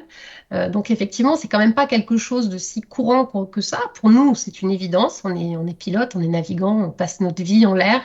Euh, mais c'est quand même pas le, quotidien du commun des mortels, faut pas, faut pas se leurrer. Donc il y a quand même une, appréhension chez à peu près 30% des passagers, ce qui est quand même déjà énorme. Euh, après, les passagers qui ont vraiment peur, je dirais pas que c'est de la claustrophobie, mais euh, plus de, l'angoisse, du stress. Souvent, j'ai croisé des gens, des passagers qui soit ont vécu des expériences traumatisantes avec des turbulences très fortes euh, ou des, des atterrissages un petit peu, un petit peu musclés euh, et qui, et qui ont vu, euh, parce que, encore une fois, les connaissances de- du fonctionnement de l'appareil, et c'est normal, euh, ont vu leur dernière heure arriver parce que ça bougeait euh, comme dans un manège. Majoritairement, c'est des stress. Oui, Nico. Je disais, là, c'est simple, hein, c'est la faute du pilote, hein, c'est ce qu'il faut leur Ouais. dire. c'est ça. Voilà, Bah, c'est de la Souvent, moi, synergie, ce que j'aime bien leur dire, c'est qu'on a, on a, on a, on- ils sont passés dans, ils sont passés dans un nid de poule et qu'une fois qu'on est retourné sur l'autoroute, ça ira beaucoup mieux. Voilà. Ok. Non, mais en fait, euh, euh, je, je dis- je- je me demandais par, par expérience, est-ce qu'il y a de plus en plus de, de gens indisciplinés, en fait, un peu? Oui, de Ah. plus en plus. Et ça, vous le ressentez vraiment. euh, C'est notoire. Depuis le Covid, c'est notoire. C'était déjà, il y avait déjà une augmentation avant, mais depuis le Covid, c'est pire. Euh, il faut savoir que la première moitié de l'année 2021, donc quand on a repris euh, l'activité vol à un niveau à peu près euh, correct, hein, je- on n'est on n'est pas encore à 100% de 2019 aujourd'hui hein, en Ouais. France. Euh, mais quand les vols ont repris un petit peu normalement en 2021, la première année, euh, la première moitié de l'année aux États-Unis, euh, sur six mois, ils étaient déjà à plus de 5 millions de dollars d'amende de passagers indisciplinés. Alors, Voilà. moi, j'en ai Et- vu un, c'est une anecdote et qui est vraie d'ailleurs. Et je Ouais. sais- je, crois qu'on en avait même parlé dans la zone aéro, où c'était aux États-Unis, il y en a un qui avait ouvert la porte, je crois que c'était sur un 737 sur le côté, Ouais. et qui était Oui. descendu sur l'aile, il voulait pas rentrer. Oui, c'est ça, au, au roulage. Voilà. Ouais. Alors, c'est effectivement, ça, c'est des situations extrêmes. Il y en a chez nous, il y en a partout, hein, des passagers. Euh, La majorité, c'est lié à l'alcool. Ouais. La majorité des passagers indisciplinés, ce sont des passagers qui sont alcoolisés ou sous euh, substances diverses et variées. Euh, on le voit sur certaines destinations plus que d'autres. Ouais. Euh, bon, des destinations vacances dans le sud de la Méditerranée, par exemple, euh, sur des îles un petit peu festives. Euh, beaucoup de problèmes avec sur ces vols-là. Ben, je ne dirais pas la destination, mais tout le monde a compris. Euh, effectivement, il y a, il y a- il y a ce phénomène-là, mais pas que. Mais pas que. Euh, il y a une incivilité chronique qui s'installe, mais on la voit dans les supermarchés, on la voit voit sur des parkings, on la voit au péage, on la voit n'importe où, on la voit dans, on la voit à l'école, on en chercher ses enfants. Et, ça se, répand à l'avion. Alors, je pense pour deux raisons. La première, c'est qu'effectivement, le prix de l'avion, a malgré tout baissé. hein. L'arrivée des low cost a un petit peu libéré le voyage et a rendu ça accessible à, beaucoup plus de monde. Et ça, c'est tant mieux. Euh, mais par contre, peut-être que, euh, et ça, c'est mon ressenti personnel, mais effectivement, euh, le fait que potentiellement une partie de la population moins éduquée, moins scolarisée, euh, qui malgré tout a accès euh, à- au voyage maintenant, a les mêmes comportements de Ouais. cité euh, Ouais. dans la rue que dans l'avion. Oui, d'accord.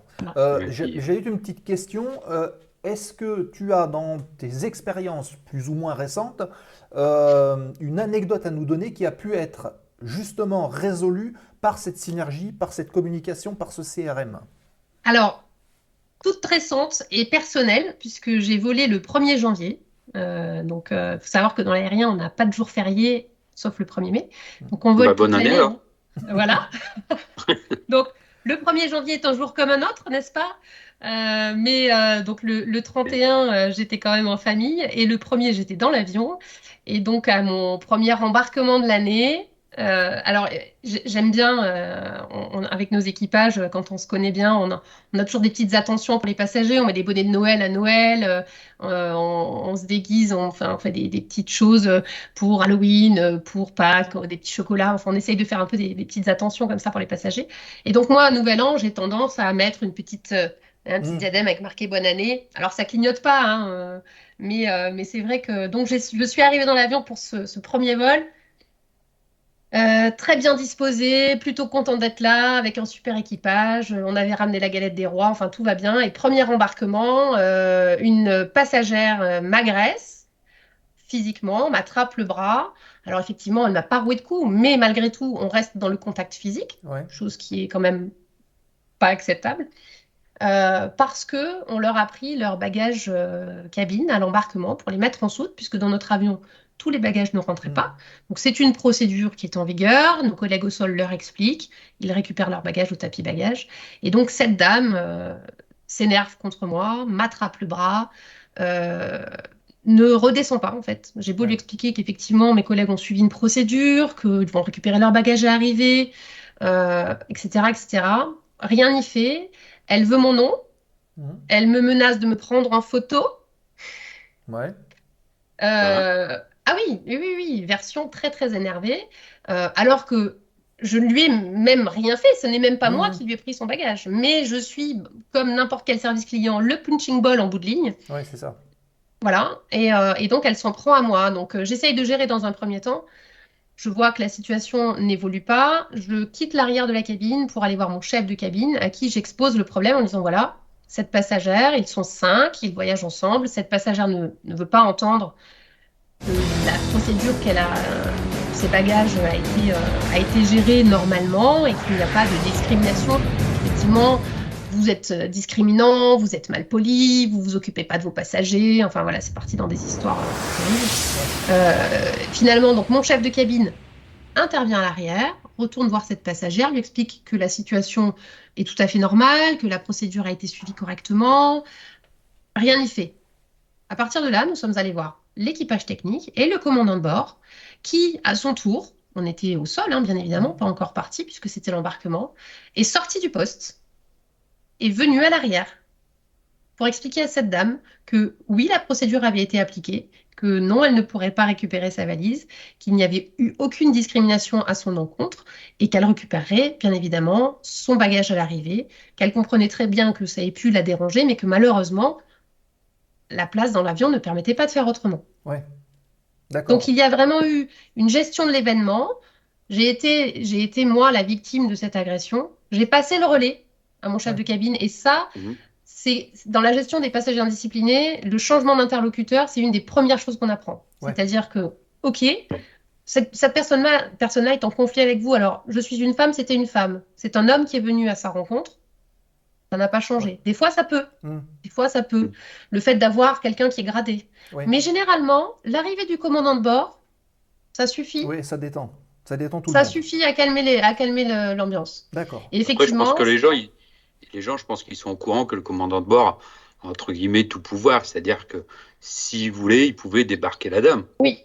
Mais elle ne, dans elle ne lui a dit à aucun moment, c'était une commandant de bord, Oui. hein, c'était, c'était une Mm. femme, Euh, et à aucun moment elle ne lui a dit, Madame, je vais vous débarquer. Elle n'a pas eu besoin. Oui, c'est ça. Elle n'a pas eu besoin. Oui. Et c'est pas le but Et- non plus, parce que ça peut Et c'est pas le euh, but non plus, Oui, parce non, que non, non, débarquer, débarquer un passager, pour nous, c'est un échec. Je veux dire, on n'est on est, on pas là pour en arriver là. Et, et- et Oui. au contraire, on a un contrat de transport euh, à respecter, mais dans lequel le passager est impliqué aussi, et dans lequel il doit respecter les règles, à savoir de ne pas agresser le personnel de bord. Bien sûr. J'en Donc là, la synergie équipage, elle a fonctionné du début jusqu'à la fin. Et l'événement, donc ça s'est terminé comme ça. Euh, on a ensuite à bord, euh, pendant le vol, avec mon chef de cabine, décidé de d'échanger nos postes pour le service, Ouais. pour que je ne sois pas de nouveau confrontée à cette personne, pour ne pas, Ouais. d'une manière ou d'une autre, risquer d'envenimer la situation. Donc on met toutes les chances de notre côté pour arriver à faire en sorte que la situation reste sous contrôle. Ouais. C'est vraiment le but. D'accord. Et la dernière étape de l'événement, et qui est, euh, qui est vraiment primordiale, c'est le débriefing. C'est le débriefing en équipage, et c'est ce qui fait qu'on apprend tous euh, de ce genre d'événement, de ce genre. Alors on appelle ça une anecdote, mais ça reste euh, quelque chose qui, qui n'est pas acceptable. Et alors oui, on en est resté à, à, des, à une agression verbale. Elle m'a, elle m'a tiré le bras, elle m'a pas, elle m'a pas Ouais. violenté, hein, on est d'accord. Mais ça reste un geste physique qui est interdit. Euh, mais effectivement, le fait euh, de se retrouver après la rotation en équipage et de pouvoir débriefer tous ensemble et de pouvoir dire voilà, au niveau émotionnel, je me suis sentie comme ça, comme ça, comme ça. Mhm. Euh, le commandant de bord, la commandant de bord, Mhm. euh, sur l'instant, n'avait pas forcément ressenti euh, le- le- la portée de l'événement. Mm. La portée du geste, est-ce que, et l'impact que ça avait pu avoir sur moi. Oui, bien sûr. Et, et- et- et c'est le fait de débriefer après qui lui a permis de prendre conscience de certaines choses et de se dire effectivement, euh, je suis intervenue, c'est vrai, mais j'avais pas pris la mesure de tout ce que tu as vécu toi. Donc c'est très bien qu'on en parle parce que potentiellement, la prochaine fois, je gérerai les choses autrement. Eh oui, bien sûr. Encore une fois, c'est ce qui fait avancer tout le monde. Je profite très rapidement Exactement. De remercier euh, Crampot qui vient d'arriver avec 14 personnes de sa communauté. Soyez les bienvenus les amis dans la zone aéro. On est en train de parler CRM avec Céline qui est avec nous, qui est euh, formatrice euh, et experte CRM, donc Crew Resource Management. Comment voilà, on, gère des situations en facteur humain. dans la compagnie Hop. Voilà, dédicace à Crampot, merci beaucoup pour la dédicace. Alors, il y a pas mal de réactions, avec des réactions très intéressantes. Joe Brabble qui dit, alors une question peut-être un peu délicate, est-ce que les codes sociaux existants dans l'aviation commerciale, notamment la relation passager-PNC, il cite hein, donc euh, le service à bord, la vente de produits de luxe, les uniformes, etc., ne jouent pas sur la réalité des comportements déplacés? Très bonne question. J'ai pas compris. Est-ce que, en fait, enfin, si, je, pense résumer ça comme ça, Joe Brabble, est-ce que euh, le fait de vous voir en uniforme avec euh, euh, ben, le, service, la vente, ce genre de choses, contribue pas à faire de vous des punching balls? Alors, on est, de toute façon des opérateurs de première ligne. C'est-à-dire qu'on est, une fois qu'on est dans l'avion, le- la, première, euh, la première personne à qui les passagers s'adressent, c'est nous. Et la seule personne à qui ils peuvent s'adresser, c'est nous. Eh oui. Euh, après, l'uniforme a quand même un effet euh, bénéfique sur le, le- le comportement et le respect des passagers parce que ça, ça assoit quand même une certaine autorité. On le voit dans les compagnies qui avaient euh, lancé des, des uniformes un petit peu sportswear, basket, euh, jean. Ça marche Ça moins bien. plus, ça marche moins bien, ça déraille beaucoup plus facilement. Euh, après, effectivement, euh, là on pense euh, aux ventes à bord, alors l'alcool, ce genre de choses. Oui, év- évidemment, évidemment, il faut savoir quand même qu'à bord d'un avion, consommer de l'avion personnel est interdit. Mm. C'est-à-dire que vous avez le droit de consommer ce qu'on vous sert pendant le service, mais vous n'avez pas le droit, même si vous avez une bouteille dans votre sac à dos que vous avez acheté au duty free, vous n'avez pas le droit de la boire dans l'avion. C'est un peu comme quand on est au resto, on ramène pas son sandwich. Oui. Il y en a qui ont essayé, ils ont des ça. problèmes. Sinon, ouais, ouais. c'est un peu ça. Donc, effectivement, euh, ces, ces- ces problèmes de vente à bord existent. Ils sont plus fréquents sur certaines destinations, ils sont plus fréquents sur certaines compagnies, et je pense notamment aux compagnies low cost, aux compagnies qui font euh, des vols vacances sur le bassin méditerranéen, euh, avec beaucoup de ventes d'alcool, avec beaucoup de... parce que ce sont des destinations pas chères, euh, et qu'effectivement, ça, ça, ça s'ouvre à une population qui potentiellement a des comportements qui déjà de base sont inadaptés, donc qui sont pas freinés dans l'avion, Voilà. voire même ça se dégrade. Et Skyflyer a trouvé Ah, la je destination, souligner- bravo à lui. Je Euh, voudrais, ouais, je voudrais souligner un petit point, Seb, si tu permets. Euh, je pense qu'en fait, les gens n'ont pas conscience du, du rôle des PNC et, euh, de, des- et de, de- du travail que- qu'elles ont, en fait. C'est-à-dire que, comme le disait Joe Brabble, euh, faire du service à bord, à bord faire euh, vendre des produits de luxe, et euh, les hôtesses et les stewards, c'est pas que ça, quoi. Derrière, il y a quoi? Bah, Il y a toute une formation bah, pour sauver des vies, hein, pour sauver des. Voilà, une formation technique pour connaître de l'avion. Hein, une connaissance de l'avion complètement avec les sorties de secours, toutes les procédures à faire en cas de, de- d'urgence, etc. Donc derrière, il y a une connaissance énorme, on va dire technique, et puis de, de, de sauver des vies, hein, parce que c'est, c'est- ce sera leur rôle euh, dans, dans cette situation-là. Et je pense que les, les gens, ils n'ont pas conscience de ce travail-là. C'est ça le problème, je pense. C'est vrai. Il y a, il y a- en fait, c'est un métier qui est un petit peu euh, double face, c'est-à-dire qu'on a la partie, euh, la partie visible de l'iceberg où on est là avec le sourire, où on est euh, là pour servir les passagers, des prestations de repas, de boissons, que sais-je, de vente à bord, effectivement. Ça, c'est la partie purement commerciale, euh, Mhm. fidélisation de la clientèle, euh, les miles, tout ce genre de choses, euh, pouvoir upgrader un passager qui est en économie avec ses miles pour lui offrir un siège en première classe ou en business, que sais-je. Effectivement, soit c'est toute la partie commerciale. Par contre, la base de notre métier, effectivement, c'est la sécurité. Mhm. Et c'est la sécurité du vol et la sécurité des passagers. Et tu le disais, Nicolas, on, est, on a des formations techniques qui sont importantes et sur lesquelles on est formé non seulement quand on rentre dans une compagnie. Alors, il y a déjà une première formation d'un diplôme national, européen maintenant. Euh, ensuite, il y a une formation interne qui est propre à chaque compagnie en fonction des équipements des avions sur lesquels on vole. Euh, et il y a dans ces formations, donc toute la partie effectivement, les portes, les toboggans, les évacuations. Il y a aussi toute la maîtrise du feu à bord. Il faut savoir qu'aujourd'hui, Mhm. euh, le feu à bord est un vrai problème parce qu'on a euh, beaucoup de, de- Les risques ont augmenté avec les batteries lithium Oui. qui sont extrêmement dangereuses euh, et qui sont des feux qui ne s'éteignent peu ou pas.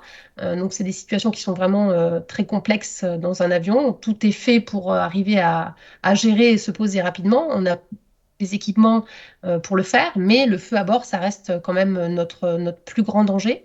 Alors, batterie Euh, lithium, c'est ensuite- ce qu'il y a dans les téléphones, hein. téléphone, iPad. Hein. Ouais, les batteries lithium Ouais, dans ouais. les téléphones, dans les tablettes, dans les cigarettes électroniques. Ah oui, aussi. Cigarettes Oui, c'est ça ça peut. Ouais, ça peut. Ça, ça- ça a l'air de rien, mais euh, une cigarette électronique, vous avez une batterie au lithium à l'intérieur. Si ça s'enflamme, vous n'éteignez pas la batterie au lithium. Mm. La seule le seul moyen de l'éteindre, c'est de l'immerger. Ah oui. Donc, Immerger ça un ordinateur en fait, ouais. portable, dans un avion.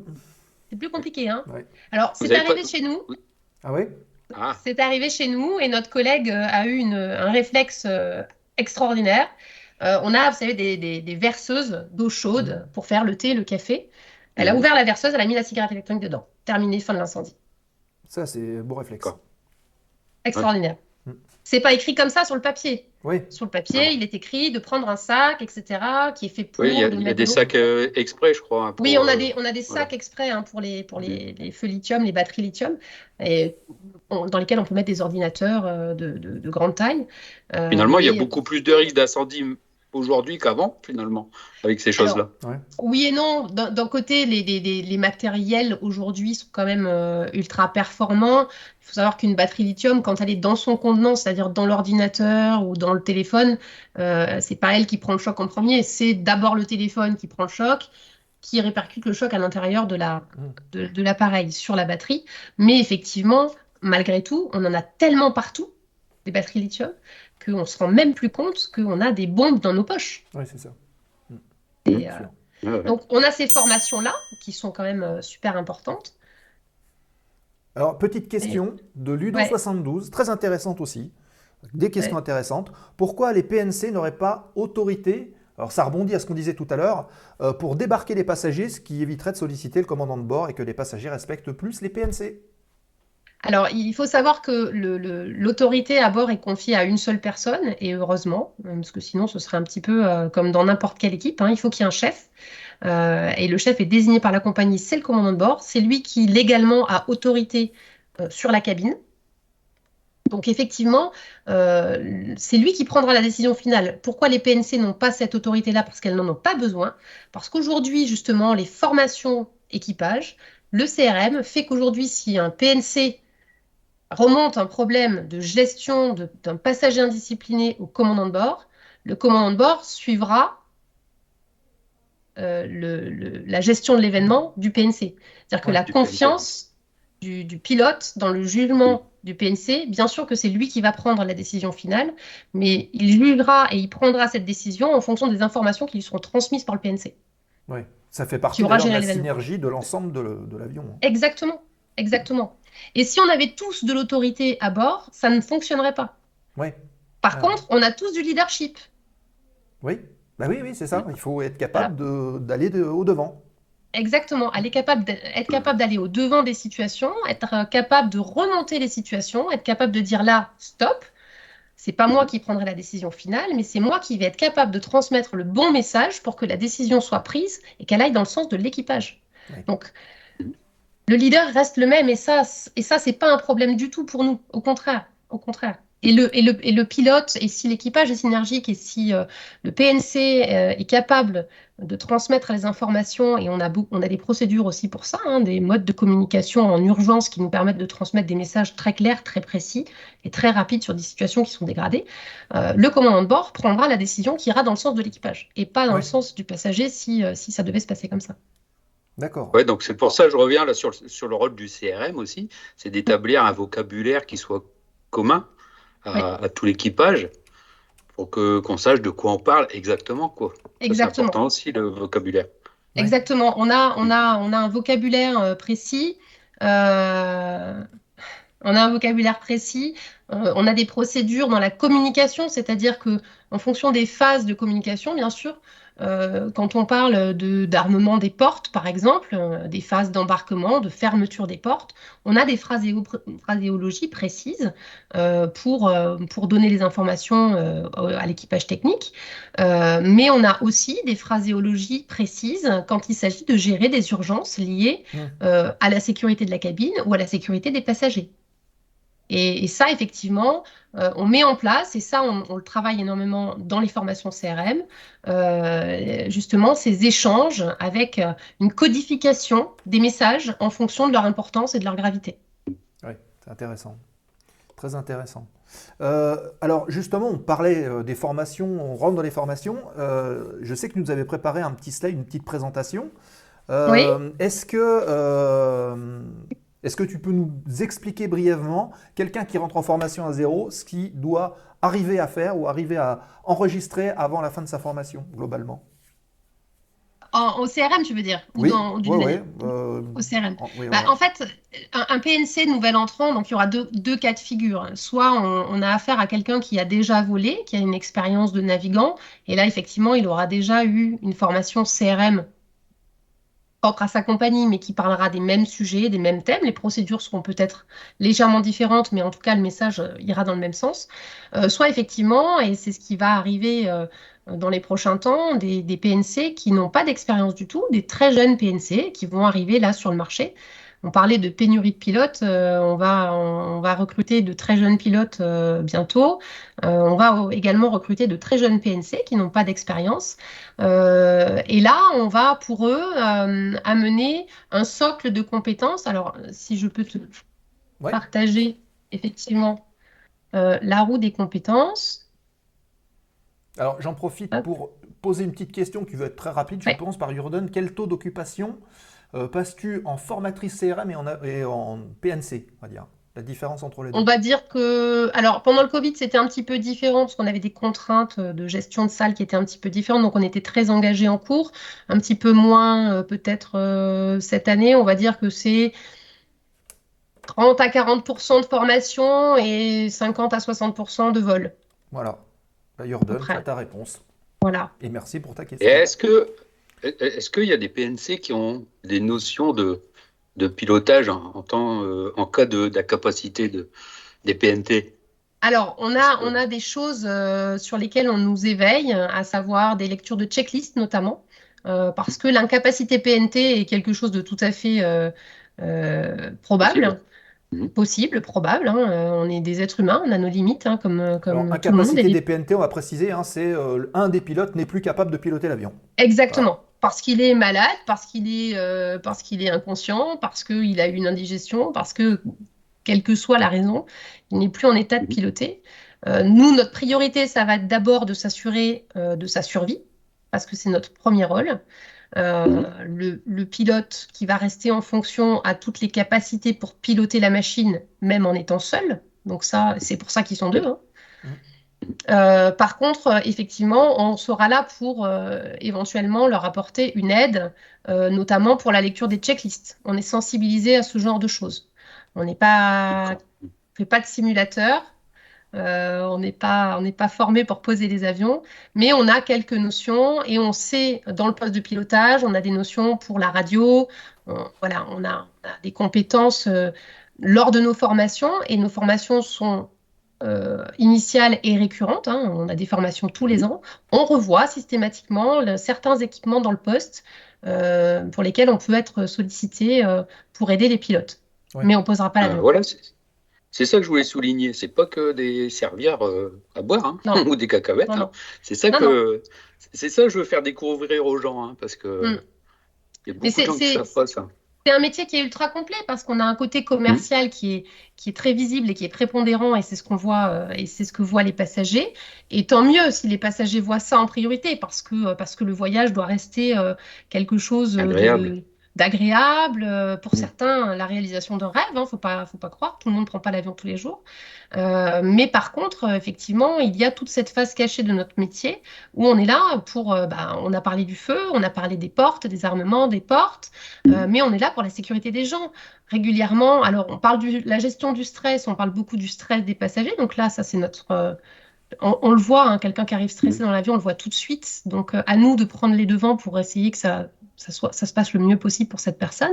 Mais ça peut être aussi, donc on l'a vu, on a parlé des passages indisciplinés, mais ça peut être des problèmes de santé, ça peut être des, des, problèmes médicaux et ça peut être des problèmes médicaux graves. On est formé au premier secours, on sait faire un massage cardiaque, euh, on sait. Euh, on est capable de faire une attelle du bassin, on est, enfin voilà, oui. on est capable de, de clamper un, Ouais, on est capable de, de clamper un, un cordon ombilical si on a une naissance à bord. Enfin, Opérer Oui, on- appendicite, couper un pied. alors non, on n'ira pas jusque-là. Mais euh, alors, sur notre réseau, sur notre réseau, on est à 20 minutes d'un aéroport. Partout Ouais. où on est, on traverse pas l'océan, donc euh, on est, on est, on est partout quasiment à 20, entre 20 et 30 minutes d'un aéroport accessible. Euh, donc effectivement, une opération de l'appendicite, il y a quand même peu de chances Ouais. qu'on ait besoin de la faire à bord. Et une une ablation du cerveau pour les indisciplinés. Non, il y en a, ils l'ont déjà, ça. Il y en a, ils montent sans le cerveau. Alors, je vois qu'il y, a- fait il y a avant. des amateurs de, de films. hein, euh, je vois Skyflyer Aviation qui invoquait, c'est toujours le PNC qui pose euh, l'avion dans les films à la fin. Où, Ouais, euh, il a pris du poisson à la place du steak. Dédicace, y a-t-il un pilote dans l'avion? Évidemment. Qui ne l'a pas reconnu Euh, Et euh, Free Flight qui, qui avait une demande un petit peu personnelle qui dit Avez-vous des demandes pour intervenir dans des entreprises? Euh, c'est possible. C'est possible. C'est C'est possible. possible. Pour du CRM, Alors, c'est surtout- possible.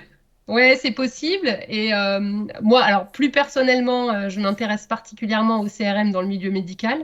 Donc, Ouais. euh, donc effectivement, c'est une, une une masse de travail qui nous attend parce qu'on est là pour les accompagner et que et qu'on a envie et qu'on a envie de Mhm. les aider, de les guider parce qu'effectivement la sécurité euh, euh, des patients, euh, bon, c'est bien sûr c'est un univers différent, hein, mais ça rejoint. ils ont un mode de fonctionnement en équipe, les blocs opératoires. avec différentes strates, hein, des grades, le, le chirurgien, l'anesthésiste, les infirmières, les aides-soignants. C'est un petit peu comme nous dans les avions, hein, c'est un Ouais. peu le le c'est mode de fonctionnement. Le, le- le chirurgien tout puissant, ça commence à devenir très très très compliqué. Ils se rendent compte que ça marche pas et que, et que c'est pour ça qu'il y a des problèmes. Donc ils essayent de mettre des choses en place. Mais effectivement, oui, euh, ça, ça, beaucoup d'entreprises aujourd'hui, euh, et notamment des, des managers, euh, demandent, euh, demandent à, à faire des formations sur les compétences non techniques, justement pour arriver à, à une meilleure gestion d'équipe, à une meilleure gestion du risque. Aujourd'hui, toutes les entreprises ont un, un service de gestion des risques. Mm. Alors, c'est pas, c'est Mm. pas forcément euh, euh, aussi euh, spectaculaire que ça peut le paraître chez nous, euh, parce qu'effectivement, on se dit que l'entreprise, elle va pas décoller du parking. Mais, euh, mais, mais par contre, effectivement, ouais, la gestion des risques, euh, ça peut être dans n'importe quelle entreprise, des gens qui travaillent en hauteur, sur des échelles, celui qui change une ampoule. Il peut se passer plein de choses. Et tout ça, ça peut être amélioré par la gestion de, la sécurité en passant par les compétences non techniques, par le CRM, par le travail d'équipe, par la transmission de l'information, par la conscience de la situation. Et c'est hyper intéressant. Mais d'ailleurs, euh, dans le chat, on voit qu'il y a que- beaucoup de gens qui sont intéressés euh, par ça, donc euh, c'est bien, ça veut dire que tout le monde se sensibilise un peu au sujet. Oui, Nico.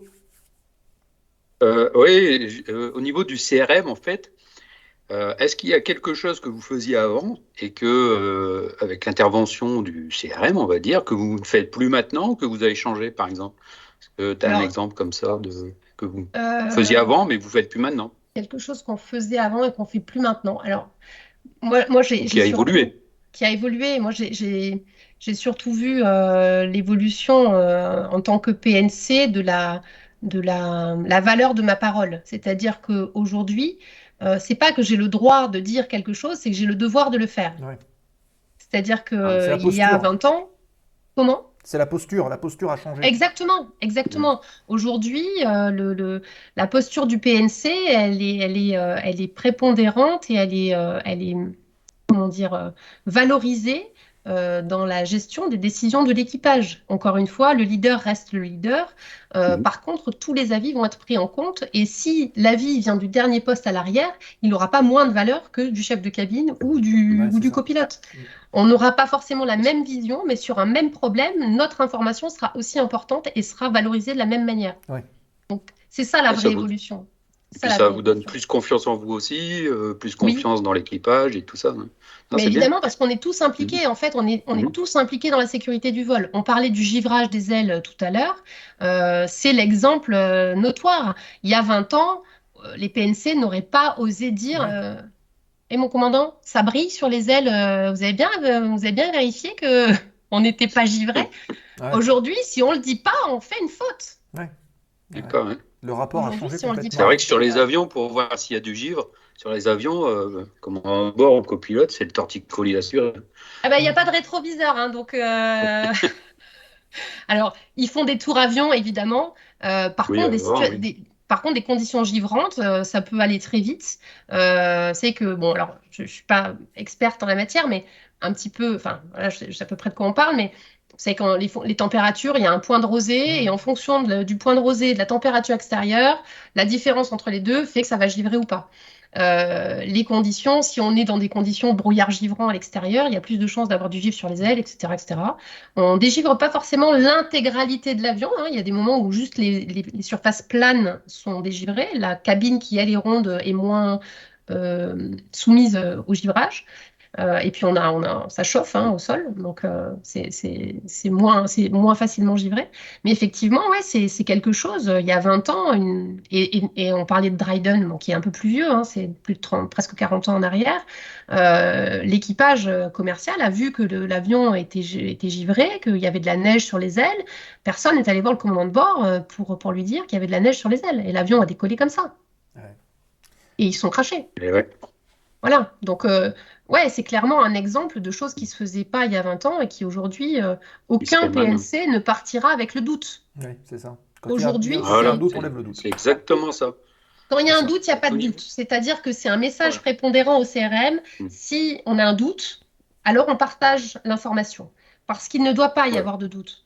Voilà. Il faut toujours lever le doute. Et l'un des Exactement. moyens de lever le doute, c'est de ne pas partir en vol, par exemple. C'est la communication. Alors après, Ouais. effectivement, il y a son propre état aussi, et ça c'est autre chose encore. Euh, on parlait de, de- de- de leader, hein, de pourquoi le, le- le commandant de bord est le seul à, à- à décider de qui descend de l'avion.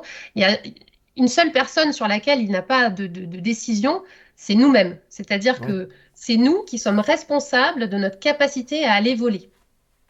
Oui, bien sûr.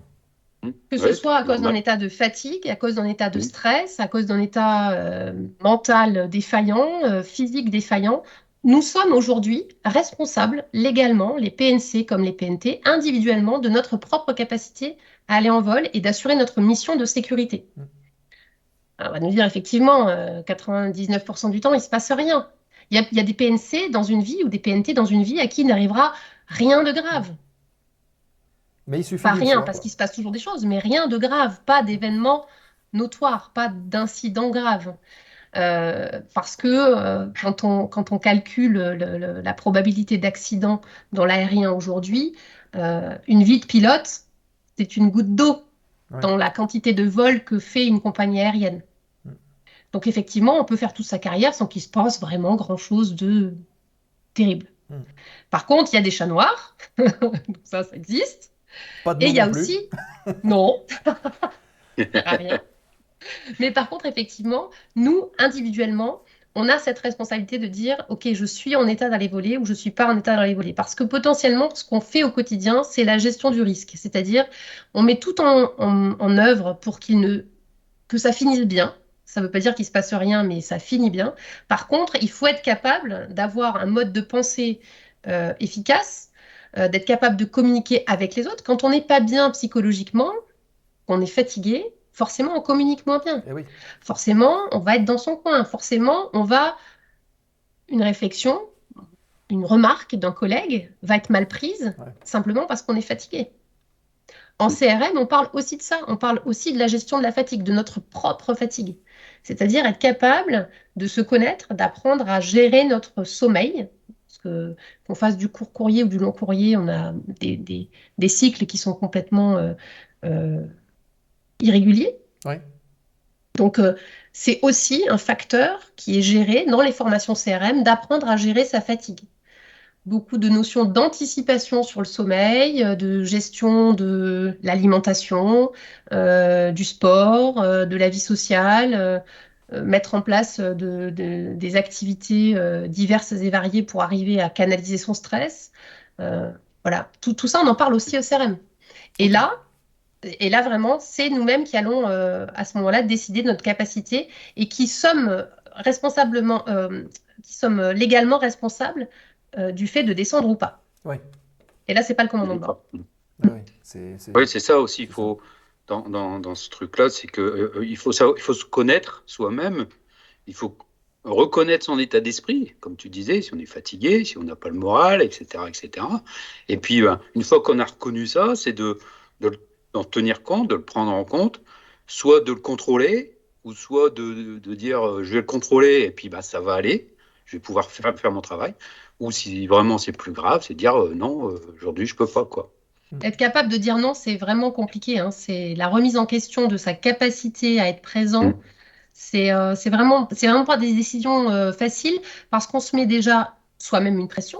On dit qu'on peut pas ne pas venir, mais on dit qu'on peut pas venir parce que on va euh, planter nos collègues, on va planter le vol, on va planter la compagnie. On se met Mm. une pression, pression. organisationnelle Ouais, c'est ça, qu'on devrait pas. Qu'on devrait pas, Mm. qu'on devrait pas, parce qu'au final, c'est quand même la sécurité des vols qui est engagée derrière. Parce que si un Oui, membre d'équipage n'est pas euh, en pleine mesure, en pleine possession de, de, de ses, de ses compétences, s'il se passe quelque chose, forcément la situation sera moins bien gérée que s'il avait été au top de ses capacités. Ouais, on Et dégrade ça, en fait, la forcément, situation ça doit être pris. euh, et ça, ça doit être pris en compte forcément dans les compagnies aériennes pour du personnel de remplacement, parce que voilà quoi. Et c'est le cas, hein. C'est le cas, on a beaucoup Oui, de oui. réserves. Mhm. Oui. On a, on a des réserves parce que ça peut. les, les- les personnels qui sont en réserve, hein, pilotes comme hôtesses, euh, peuvent très bien euh, crever en venant euh, sur l'autoroute. Bon, ça, c'est pas de bol. euh, Qu'avoir un accident ou euh, arriver à l'avion, se sentir pas bien, être malade, être obligé de redescendre. Ouais. Pour des raisons diverses et variées. C'est ou, ou simplement, et, et ça, on revient à une situation des passages indisciplinés, euh, avoir un choc émotionnel à bord pour une raison une gestion d'un passager indiscipliné ou, vous savez, euh, c'est rare, mais ça arrive, la gestion d'un décès à bord, derrière, un PNC va pas forcément être capable de retourner en vol. Ah oui. Qu'effectivement, euh, il y aura quelqu'un euh, pour le remplacer et peut-être que tout l'équipage descendra d'ailleurs. On en avait parlé d'ailleurs, je crois, c'était euh, Qantas, de mémoire, Oui. euh, où il y avait eu euh, une semaine où ils avaient eu quasiment deux décès à bord, de PNT d'ailleurs, ce qui est peut-être encore plus compliqué à gérer quand on connaît en plus la personne. Bah, même si on se, même si on se connaît pas. Alors nous chez Hop, c'est vrai qu'on est une petite compagnie dans l'ensemble, on se connaît, mais on a, on a beaucoup de nouveaux qui arrivent, hein, donc euh, on, commence à, à avoir des nouvelles têtes, donc euh, ça, ça fait du bien. Euh, mais c'est vrai que qu'on se connaisse ou qu'on se connaisse pas, euh, en fait, un équipage, c'est c'est c'est une seule entité. Quand il y en a un qui a un problème, tout le monde a un problème. Ouais. On est tous touchés. C'est une bonne, euh, Une bonne synthèse. Ouais. Bonne synthèse. Alors, on t'a coupé tout à l'heure sur la présentation, et c'est vrai que Pour un, un. Donc, on va regarder la présentation que, que Céline nous a préparée quand même. parce que- Oui, pardon.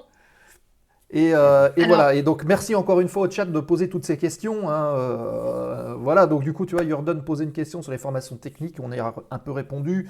Euh, voilà. Alors, Voilà, est-ce que. Oui, voilà, nickel. On voit parfaitement bien. Voilà. Donc là, Oh, des euh, on parlait de. Ouais, c'est les Playmobil euh, hôtesses de l'air pi- et pilotes. Ils sont pas mal, nos petits Playmobil. On a beaucoup d'humour au CRM. euh, généralement, on nous demande régulièrement si on a fumé quelque chose avant de préparer les présentations. Ah, c'est jamais le cas. Ah, mais jamais, c'est- jamais, jamais, jamais, jamais. On n'a pas besoin. Naturellement, ça, vient comme ça. Non, mais effectivement, donc, euh, euh, vous voyez, en, vert, donc on a les, compétences techniques euh, des, pilotes, hein, l'utilisation des, automatismes et le pilotage manuel. On a en commun avec les, les PNT, les PNC, les connaissances et l'application des procédures. Et on a en bleu, en fait, toutes les compétences qui sont liées au CRM, donc le Crew Resource Management. Encore une fois, c'est non pas un changement des- des personnalités, mais bien une adaptation des comportements euh, qui vont nous aider à la prise de décision, la gestion de la charge de travail, la conscience de la situation, hein, qu'est-ce qui se passe, qu'est-ce que, où est-ce qu'on va et qu'est-ce qu'on en fait. Le leadership et le travail en équipage, hein, je vous parlais de leader tout à l'heure, donc ce- celui qui est identifié par la compagnie, et le leadership, c'est notre participation à l'événement. Et enfin, la communication et l'assertivité, donc euh, la capacité à communiquer, même si on n'est pas d'accord, sans entrer en conflit avec les autres. Ouais. Voilà. Et puis au centre, vous voyez, donc, euh, alors il y a une chose qui est très pilote, c'est le monitoring. Donc ça, c'est le contrôle en fait. hein, de, dans, dans- sur chaque vol, vous avez un pilote qui est en fonction, il y a un pilote qui, euh, qui est alors non en fonction, mais c'est le pilote monitoring aujourd'hui. C'est celui qui surveille et qui contrôle, qui fait des cross-checks du travail de l'autre. Il faut savoir qu'ils sont tous les deux capables de faire la même chose et qu'ils font, euh, ils font le même travail à tour de rôle. Donc ça, c'est propre au, au pilote. Et enfin, bah, qui, est, qui est partagé, hein, pilote et, et PNC, à la connaissance de soi. Donc euh, la fatigue, la gestion du stress, euh, les émotions. euh, on parle de, de coefficient émotionnel, on parle de coefficient intellectuel, hein, de QI, mais on parle aussi de QE. Mm. Donc euh, voilà, tout ça, c'est tous les sujets qu'on aborde en, en CRM et, et on aborde déjà tous ces sujets euh, en entrée compagnie, qu'on Ah oui. soit euh, nouvel entrant débutant ou nouvel entrant avec de l'expérience. Alors évidemment, on, on va aborder ça euh, d'une manière euh, découverte euh, sur des jeunes PNC qui n'auront pas d'expérience. Et puis chaque année, on va euh, augmenter leurs compétences et euh, on va les, on va les monter en compétences d'année en année sur les, sur les sujets parce qu'ils vont gagner eux aussi en, expertise avec leur- leurs années d'expérience dans les avions. Et je bon- rebondis sur ce que tu dis, puisque cette partie-là est aussi prise en compte dans les sélections de pilotes. Je pense par exemple ben, aux sélections de la compagnie nationale qui Oui. dit d'ailleurs que euh, les, les comportements méritent d'être euh, analysés euh, dans les phases même de sélection des futurs pilotes. Donc c'est bien C'est une importance. C'est c'est- c'est- c'est le cas pour les pilotes et c'est le cas pour les PNC aussi. Ouais. C'est-à-dire que les, les- alors effectivement, les pilotes, il va y avoir une part, une part technique aussi, mais le, le- la première épreuve de la, de la sélection pilote, c'est un, c'est un, c'est un psy. C'est ça, c'est pas le simulateur, contrairement à ce qu'on peut croire. On leur demande Non, pas de ça en commence par lieu. le psy. Voilà, on Ça regarde leur le manière psy. de communiquer. de- Exactement. Leur capacité, travailler avec les autres. Exactement. Et, et surtout, la capacité à adapter son comportement. C'est-à-dire qu'on n'est pas forcément, quand on est jeune pilote ou jeune euh, hôtesse, évidemment qu'on n'est pas forcément 100% partout. Mm. Mais personne. Et on continue à apprendre. Moi, aujourd'hui, j'apprends des milliers de choses euh, en permanence. Je me documente beaucoup et, et mes comportements continuent d'évoluer euh, encore aujourd'hui, 20 ans après, dans les avions, en équipage. Ouais. Donc, en grande partie grâce au CRM, évidemment, et surtout grâce à ma curiosité et à mon envie de, de- de progresser. Donc, euh, c'est aussi, une part importante de notre travail, c'est être capable d'aller chercher euh, une, une amélioration constante de nos compétences. D'accord. Donc voilà. Et puis, euh, bah, notre objectif premier, hein, c'est la sécurité des vols. Donc, je vous parlais, hein, fonctionnement, capacité, limitation et euh, la gestion efficace des ressources de l'équipage. Donc, euh, les trois premiers, ce sont des facteurs humains, hein, c'est-à-dire le fonctionnement de l'être humain, de notre cerveau et de notre corps. hein. Nos limitations, par exemple, le fait de respirer de l'oxygène quand on est dans un avion, les risques d'hypoxie, c'est une limitation humaine. C'est-à-dire que notre corps, sans oxygène, il ne marche pas. Ouais. Voilà.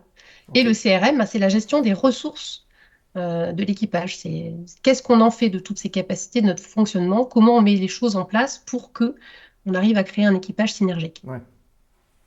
Ok, ouais, il est bien, Voilà. il est tableau, ça explique bien les choses. Ouais, c'est pas mal. J'en connais un qui va être content. Et tout à l'heure, je vous parlais de, de conscience de la situation. Alors, si on, si on se focalise simplement sur la partie euh, avec les ronds au milieu, hein, euh, la conscience de situation à proprement parler, eh bien, c'est percevoir, comprendre et se projeter pour ensuite décider et agir. Eh bien, percevoir, euh, c'est ce que nos sens hein, nous permettent de faire. On perçoit une odeur, un, un bruit, une alarme, euh, un autre avion, euh, que sais-je, un feu, n'importe quoi à bord. Euh, mais ça, effectivement, on le perçoit pas forcément tout seul et on le perçoit pas forcément tous de la même manière. Mhm. En fonction qu'on est assis devant, derrière, euh, côté, côté commandant de bord ou côté OPL, on n'aura pas forcément la même perception de la situation. Donc la seule manière hein, d'avoir une conscience de la situation commune, bah, c'est de communiquer sur ce qu'on perçoit, sur ce qu'on a compris et comment on s'est projeté dans la situation.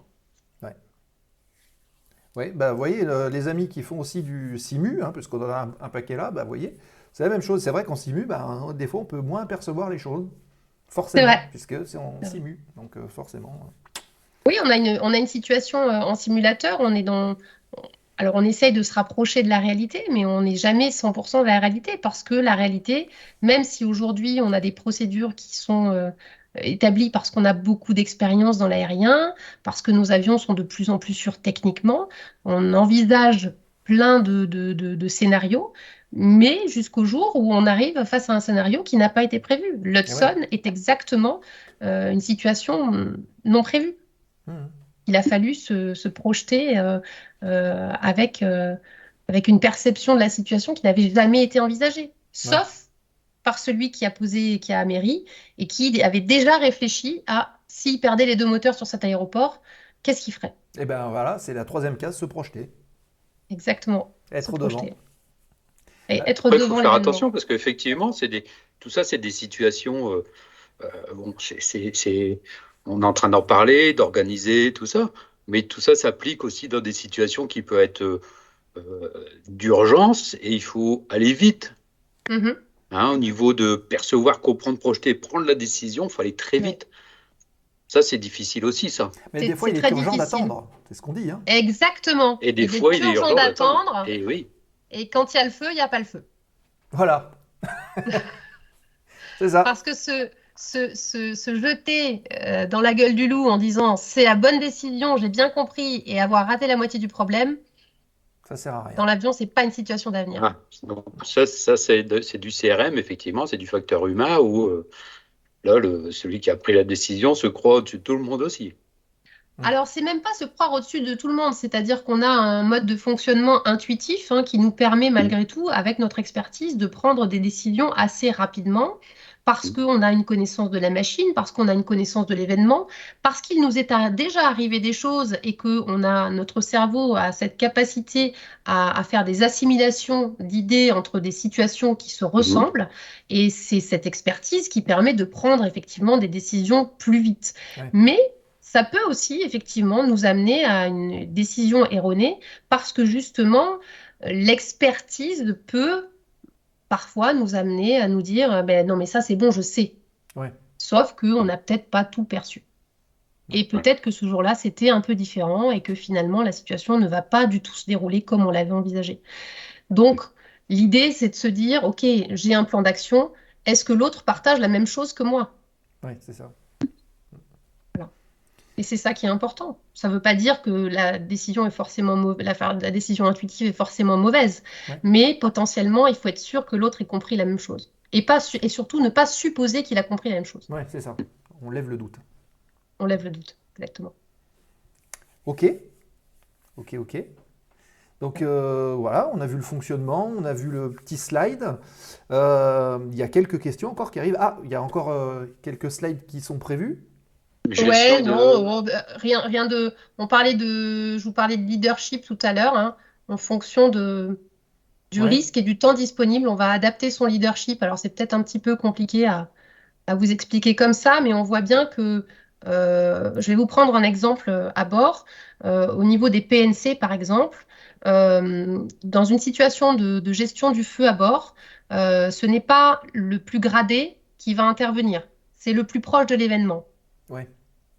Donc, e- effectivement, qu'est-ce que ça va avoir comme, comme, comme conséquence? C'est que le leadership de, cette, de, ce- de ce PNC-là va forcément euh, être euh, euh, beaucoup plus diri- ah, va forcément être beaucoup plus dans la direction euh, de, de, de la, de l'action, euh, parce qu'effectivement, le risque est fort et le temps disponible est court. Ouais. Donc, on va être dans une, Voilà. dans une action de diriger. Même si au niveau du grade, on n'est pas forcément le plus gradé sur la mission.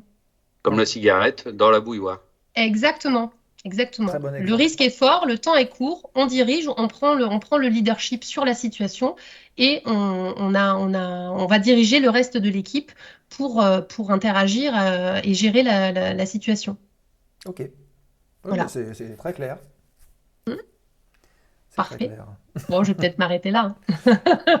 hein. Ok, bah écoute, merci beaucoup Ah, pour cette, intéressant. euh, cette petite démonstration. Avec fait bien plaisir. plaisir.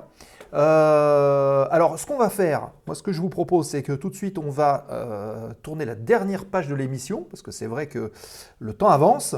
Euh, donc, on va lancer la séquence remise de gaz, comme d'habitude, et donc, vous avez, allez, on va dire 5 minutes pour poser vos dernières questions. Il y a déjà Bloupa qui en a posé une, donc on va l'aborder tout de suite. Donc, euh, jingle, et on se retrouve après pour vos dernières questions du jour.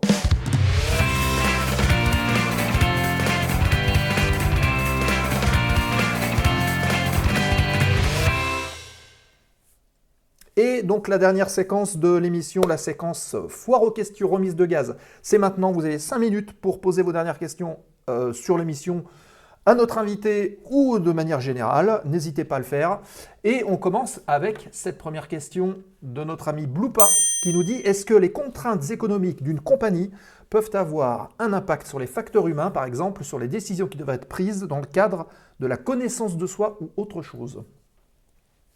Les contraintes économiques peuvent avoir un impact sur les facteurs humains. décisions qui devraient être prises dans le cadre de la connaissance de soi ou autre chose. Donc en gros, est-ce que euh, bah, les contraintes économiques d'une compagnie euh, peuvent aller à l'encontre, je pense, du facteur humain? Alors, euh, dans, dans le, dans la gestion de la sécurité au sein d'une compagnie, euh, les acteurs de terrain sont euh, effectivement en première ligne sont les membres d'équipage, les pilotes et les PNC, mais on n'est pas tout seul. On a effectivement euh, une masse de gens qui travaillent autour de nous, euh, que ce soit les agents d'embarquement, que ce soit les bagagistes, les responsables des zones avions, les pétroliers, les agents qui nous dégivrent les avions, euh, les gens qui parquent les avions. Il y a beaucoup, beaucoup, beaucoup de monde, euh, les contrôleurs aériens. Donc effectivement, euh, il y a toujours une gestion économique. Une entreprise est là pour gagner de l'argent. Aujourd'hui, dans l'aérien, la gestion économique ne se fait pas au détriment de la sécurité. Ouais. Voilà. Donc Par contre- une belle réponse. Voilà. Par contre, le safety first, à un moment, c'est toujours une question d'arbitrage, c'est-à-dire qu'il y a des choses euh, qui sont, euh, qui sont gérées euh, par des managers de haut niveau, auxquels moi personnellement je n'ai pas accès, évidemment, mais ça ne se fera jamais au détriment de la sécurité, c'est-à-dire qu'on n'enlèvera pas des comment dire, n'enlèvera pas des possibilités d'améliorer la sécurité des vols euh, au profit d'une économie. euh, Ouais. voilà. De toute façon, c'est réglementaire maintenant.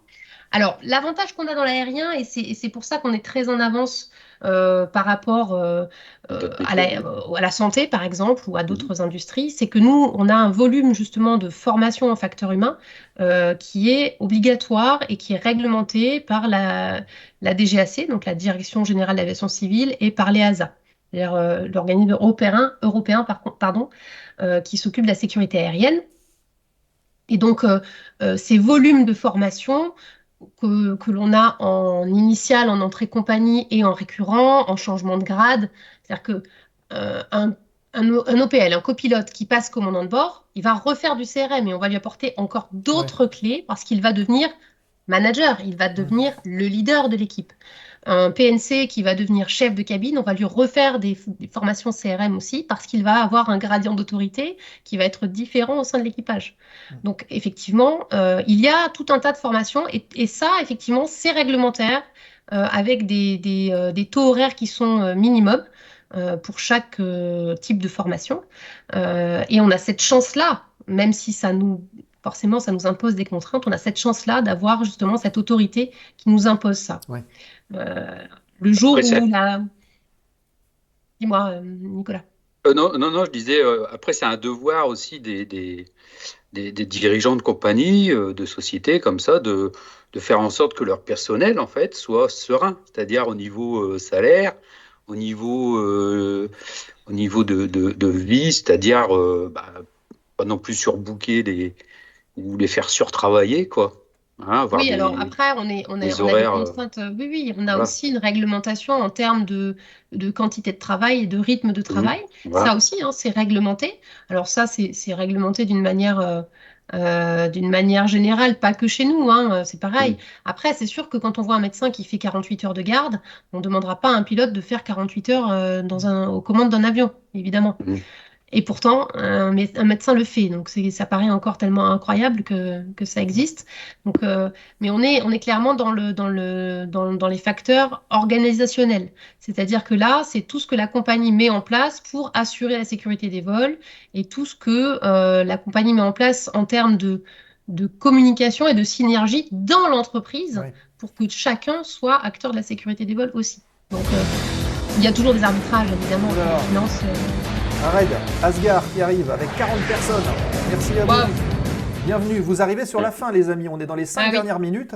Alors, on va reparler, on va redécrire rapidement ce qui se passait ici. Euh, Céline est avec nous ce soir, qui est formatrice, experte en CRM, Cockpit Resource Management chez HOP, et qui euh, nous expliquait justement euh, les tenants, les aboutissants du métier, des formations, du facteur humain dans l'aviation. Donc vous avez raté une partie d'émission, ben tant pis pour vous, mais c'est pas grave, il y a le replay qui va arriver bientôt. Et on était dans les cinq dernières minutes des questions euh, bah, que le chat pose à Céline. Bienvenue tout le monde. Si euh, vous ne suivez pas la chaîne, cliquez sur le follow, suivez-nous. On a plein de sujets intéressants sur, euh, sur le CRM. Donc bah, Céline, si on pouvait faire une petite synthèse de ce dont on a parlé depuis le début de l'émission, comment on pourrait résumer ça finalement? Le CRM, c'est quoi? C'est une, une clé, c'est un outil qui permet de mieux travailler? C'est intéressant. C'est intéressant aussi. C'est passionnant. C'est passionnant parce Passionnant. que là, vous parlez à une passionnée, alors évidemment, euh, ça, ça, mène à beaucoup de choses. Ça mène aux neurosciences, ça mène euh, à connaissance la humaine, oui. Ça, oui, ça, alors les neurosciences nous aident beaucoup. C'est-à-dire que l'étude du facteur humain est beaucoup liée à l'étude des neurosciences, c'est-à-dire comment fonctionnent nos cerveaux. On n'en est qu'à des balbutiements de, de, connaissances sur le, sur le cerveau, donc c'est hyper intéressant, c'est passionnant, on découvre beaucoup de choses. Alors c'est vrai que tout le monde n'est pas aussi sensible que moi à, toutes, à tous ces sujets-là, mais en tout cas, nous au CRM, euh, c'est clairement notre cas. Euh, et on est, on, est surtout, euh, on est surtout des gens très curieux et, et, et tournés vers les autres. Pour, pour, résumer en un mot, le CRM, c'est vraiment l'outil d'amélioration de la sécurité des vols, apprendre à travailler en équipage et avoir une synergie pour, pour travailler ensemble et, et surtout maintenir, voire améliorer et, euh, et, je dirais aussi euh, être capable d'apprendre de ses erreurs. Parce que euh, on est tous faillibles, on en fait tous des erreurs. On n'est pas là pour dire aux gens, grâce au CRM, vous ne ferez plus jamais d'erreurs. C'est pas vrai. Euh, parce qu'on reste des êtres humains et des erreurs, on en fait tous en moyenne 8 par heure. Donc vous vous rendez compte, c'est. Mais on les rattrape. On les rattrape en permanence.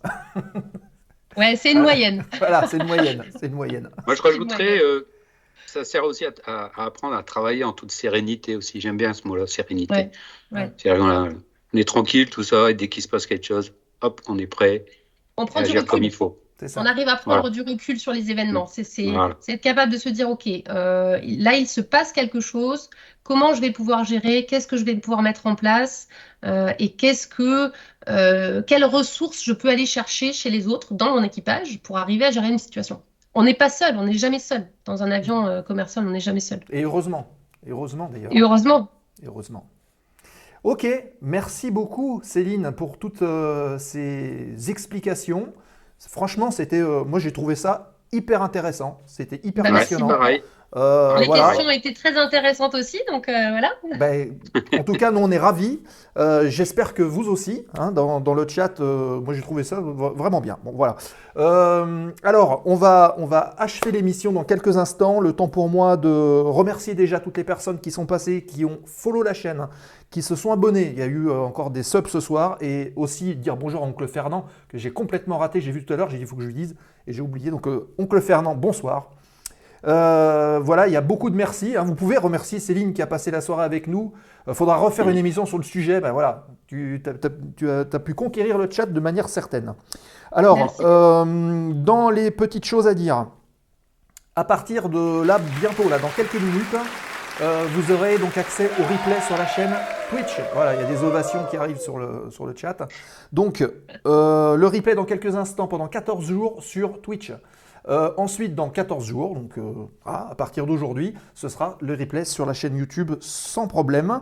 Je vous rappelle rapidement le programme. La semaine prochaine, on retrouvera un grand journaliste, Monsieur Michel Polaco, qui sera parmi nous en visio aussi. On parlera de sa carrière. Vous l'avez sûrement vu à la télévision ou entendu sur Radio France, sur les chaînes de Radio France en tout cas.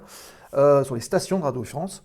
Euh, il nous parlera un petit peu de sa passion de, de l'aéro, et c'est une figure, hein, on peut dire, de, de l'aéronautique française. Hein. Ensuite, les amis, retenez la date, le 15, 15 février prochain, Fred Courant, mais si vous le connaissez, Fred et Jamy, c'est pas sorcier, il sera avec nous euh, en visio et on parlera des sujets dans C'est pas sorcier qui étaient consacrés à l'aviation. Et là, ça sera aussi intéressant parce qu'on va parler de l'envers du décor. Comment est-ce qu'ils préparaient leur Il vient en camion Ah ben ça, on va lui demander. Non, il sera en visio, euh, Fred. Il est très occupé, mais il a dégagé un petit créneau pour la zone aéro. Donc, il sera avec nous, c'est dans 15 jours, et vous pourrez venir lui poser des questions.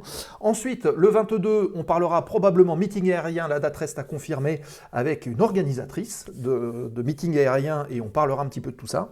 Et puis enfin, euh, on arrive au 1er mars et on parlera de bénévoles dans le cadre de rassemblements euh, d'avions, d'organisations ou de meetings aussi, pourquoi pas, avec euh, bah, comment est-ce qu'on vient bénévole, que, quelles difficultés on peut rencontrer, comment est-ce qu'on peut être épaulé, qu'il faut rejoindre. On en parlera avec Anthony Rossi qui sera avec nous. Ce sera donc le premier mercredi du mois de mars. Pour avoir toutes les infos, de toute façon, ça se passe sur le Discord de la chaîne. N'hésitez pas à le rejoindre en masse, puisqu'on fait passer beaucoup, beaucoup d'informations sur le Discord. Et euh, il devient de plus en plus actif, et ça, c'est très bien. Et puis, bah, si vous voulez poursuivre le débat, et notamment le CRM, avec Céline, pourquoi pas, eh bien, venez aussi sur le Discord, et on continuera ensemble de parler de facteurs humains dans l'aviation ou dans euh, plein d'autres domaines. Je pense que j'ai fait le tour. Plaisir. Euh, dernière petite chose avant de saluer tout le monde, restez avec nous, on va faire un petit raid derrière, je ne sais pas encore chez qui on va voir, mais restez avec nous, on se transfère, après vous voulez rester, vous restez, vous voulez partir, vous partez, mais restez avec nous le temps du raid, donc le temps du générique, on fait le raid, après vous faites ce que vous voulez, ça soutient la chaîne. Euh, merci Nicolas, merci Céline encore une fois d'avoir participé à la zone, on était ravis. De rien, avec plaisir. Avec plaisir également. Voilà, et puis euh, pourquoi pas en reparler euh, de vive voix un de ces jours euh, dans le cadre d'un autre événement autour de la zone aéro. Le CRM, c'est toujours quelque chose qu'il faut aborder et qui- qu'on devrait aussi encore plus aborder, je pense. Voilà, euh, je vous souhaite à toutes et tous une très bonne soirée. Merci euh, de nous avoir suivis. Rendez-vous la semaine prochaine. Donc Michel Polaco, attention, semaine prochaine, j'ai pas dit, c'est 19h30. hein. 19h30 et non pas 20h30 comme d'habitude. Euh, mais bon, les publications sont passées. Et merci à Martin de Jumpseat d'avoir été avec nous. Bonne fin de soirée. Merci Céline, merci Nico. Et à très bientôt dans la zone. Fly safe et à la prochaine. Bye bye.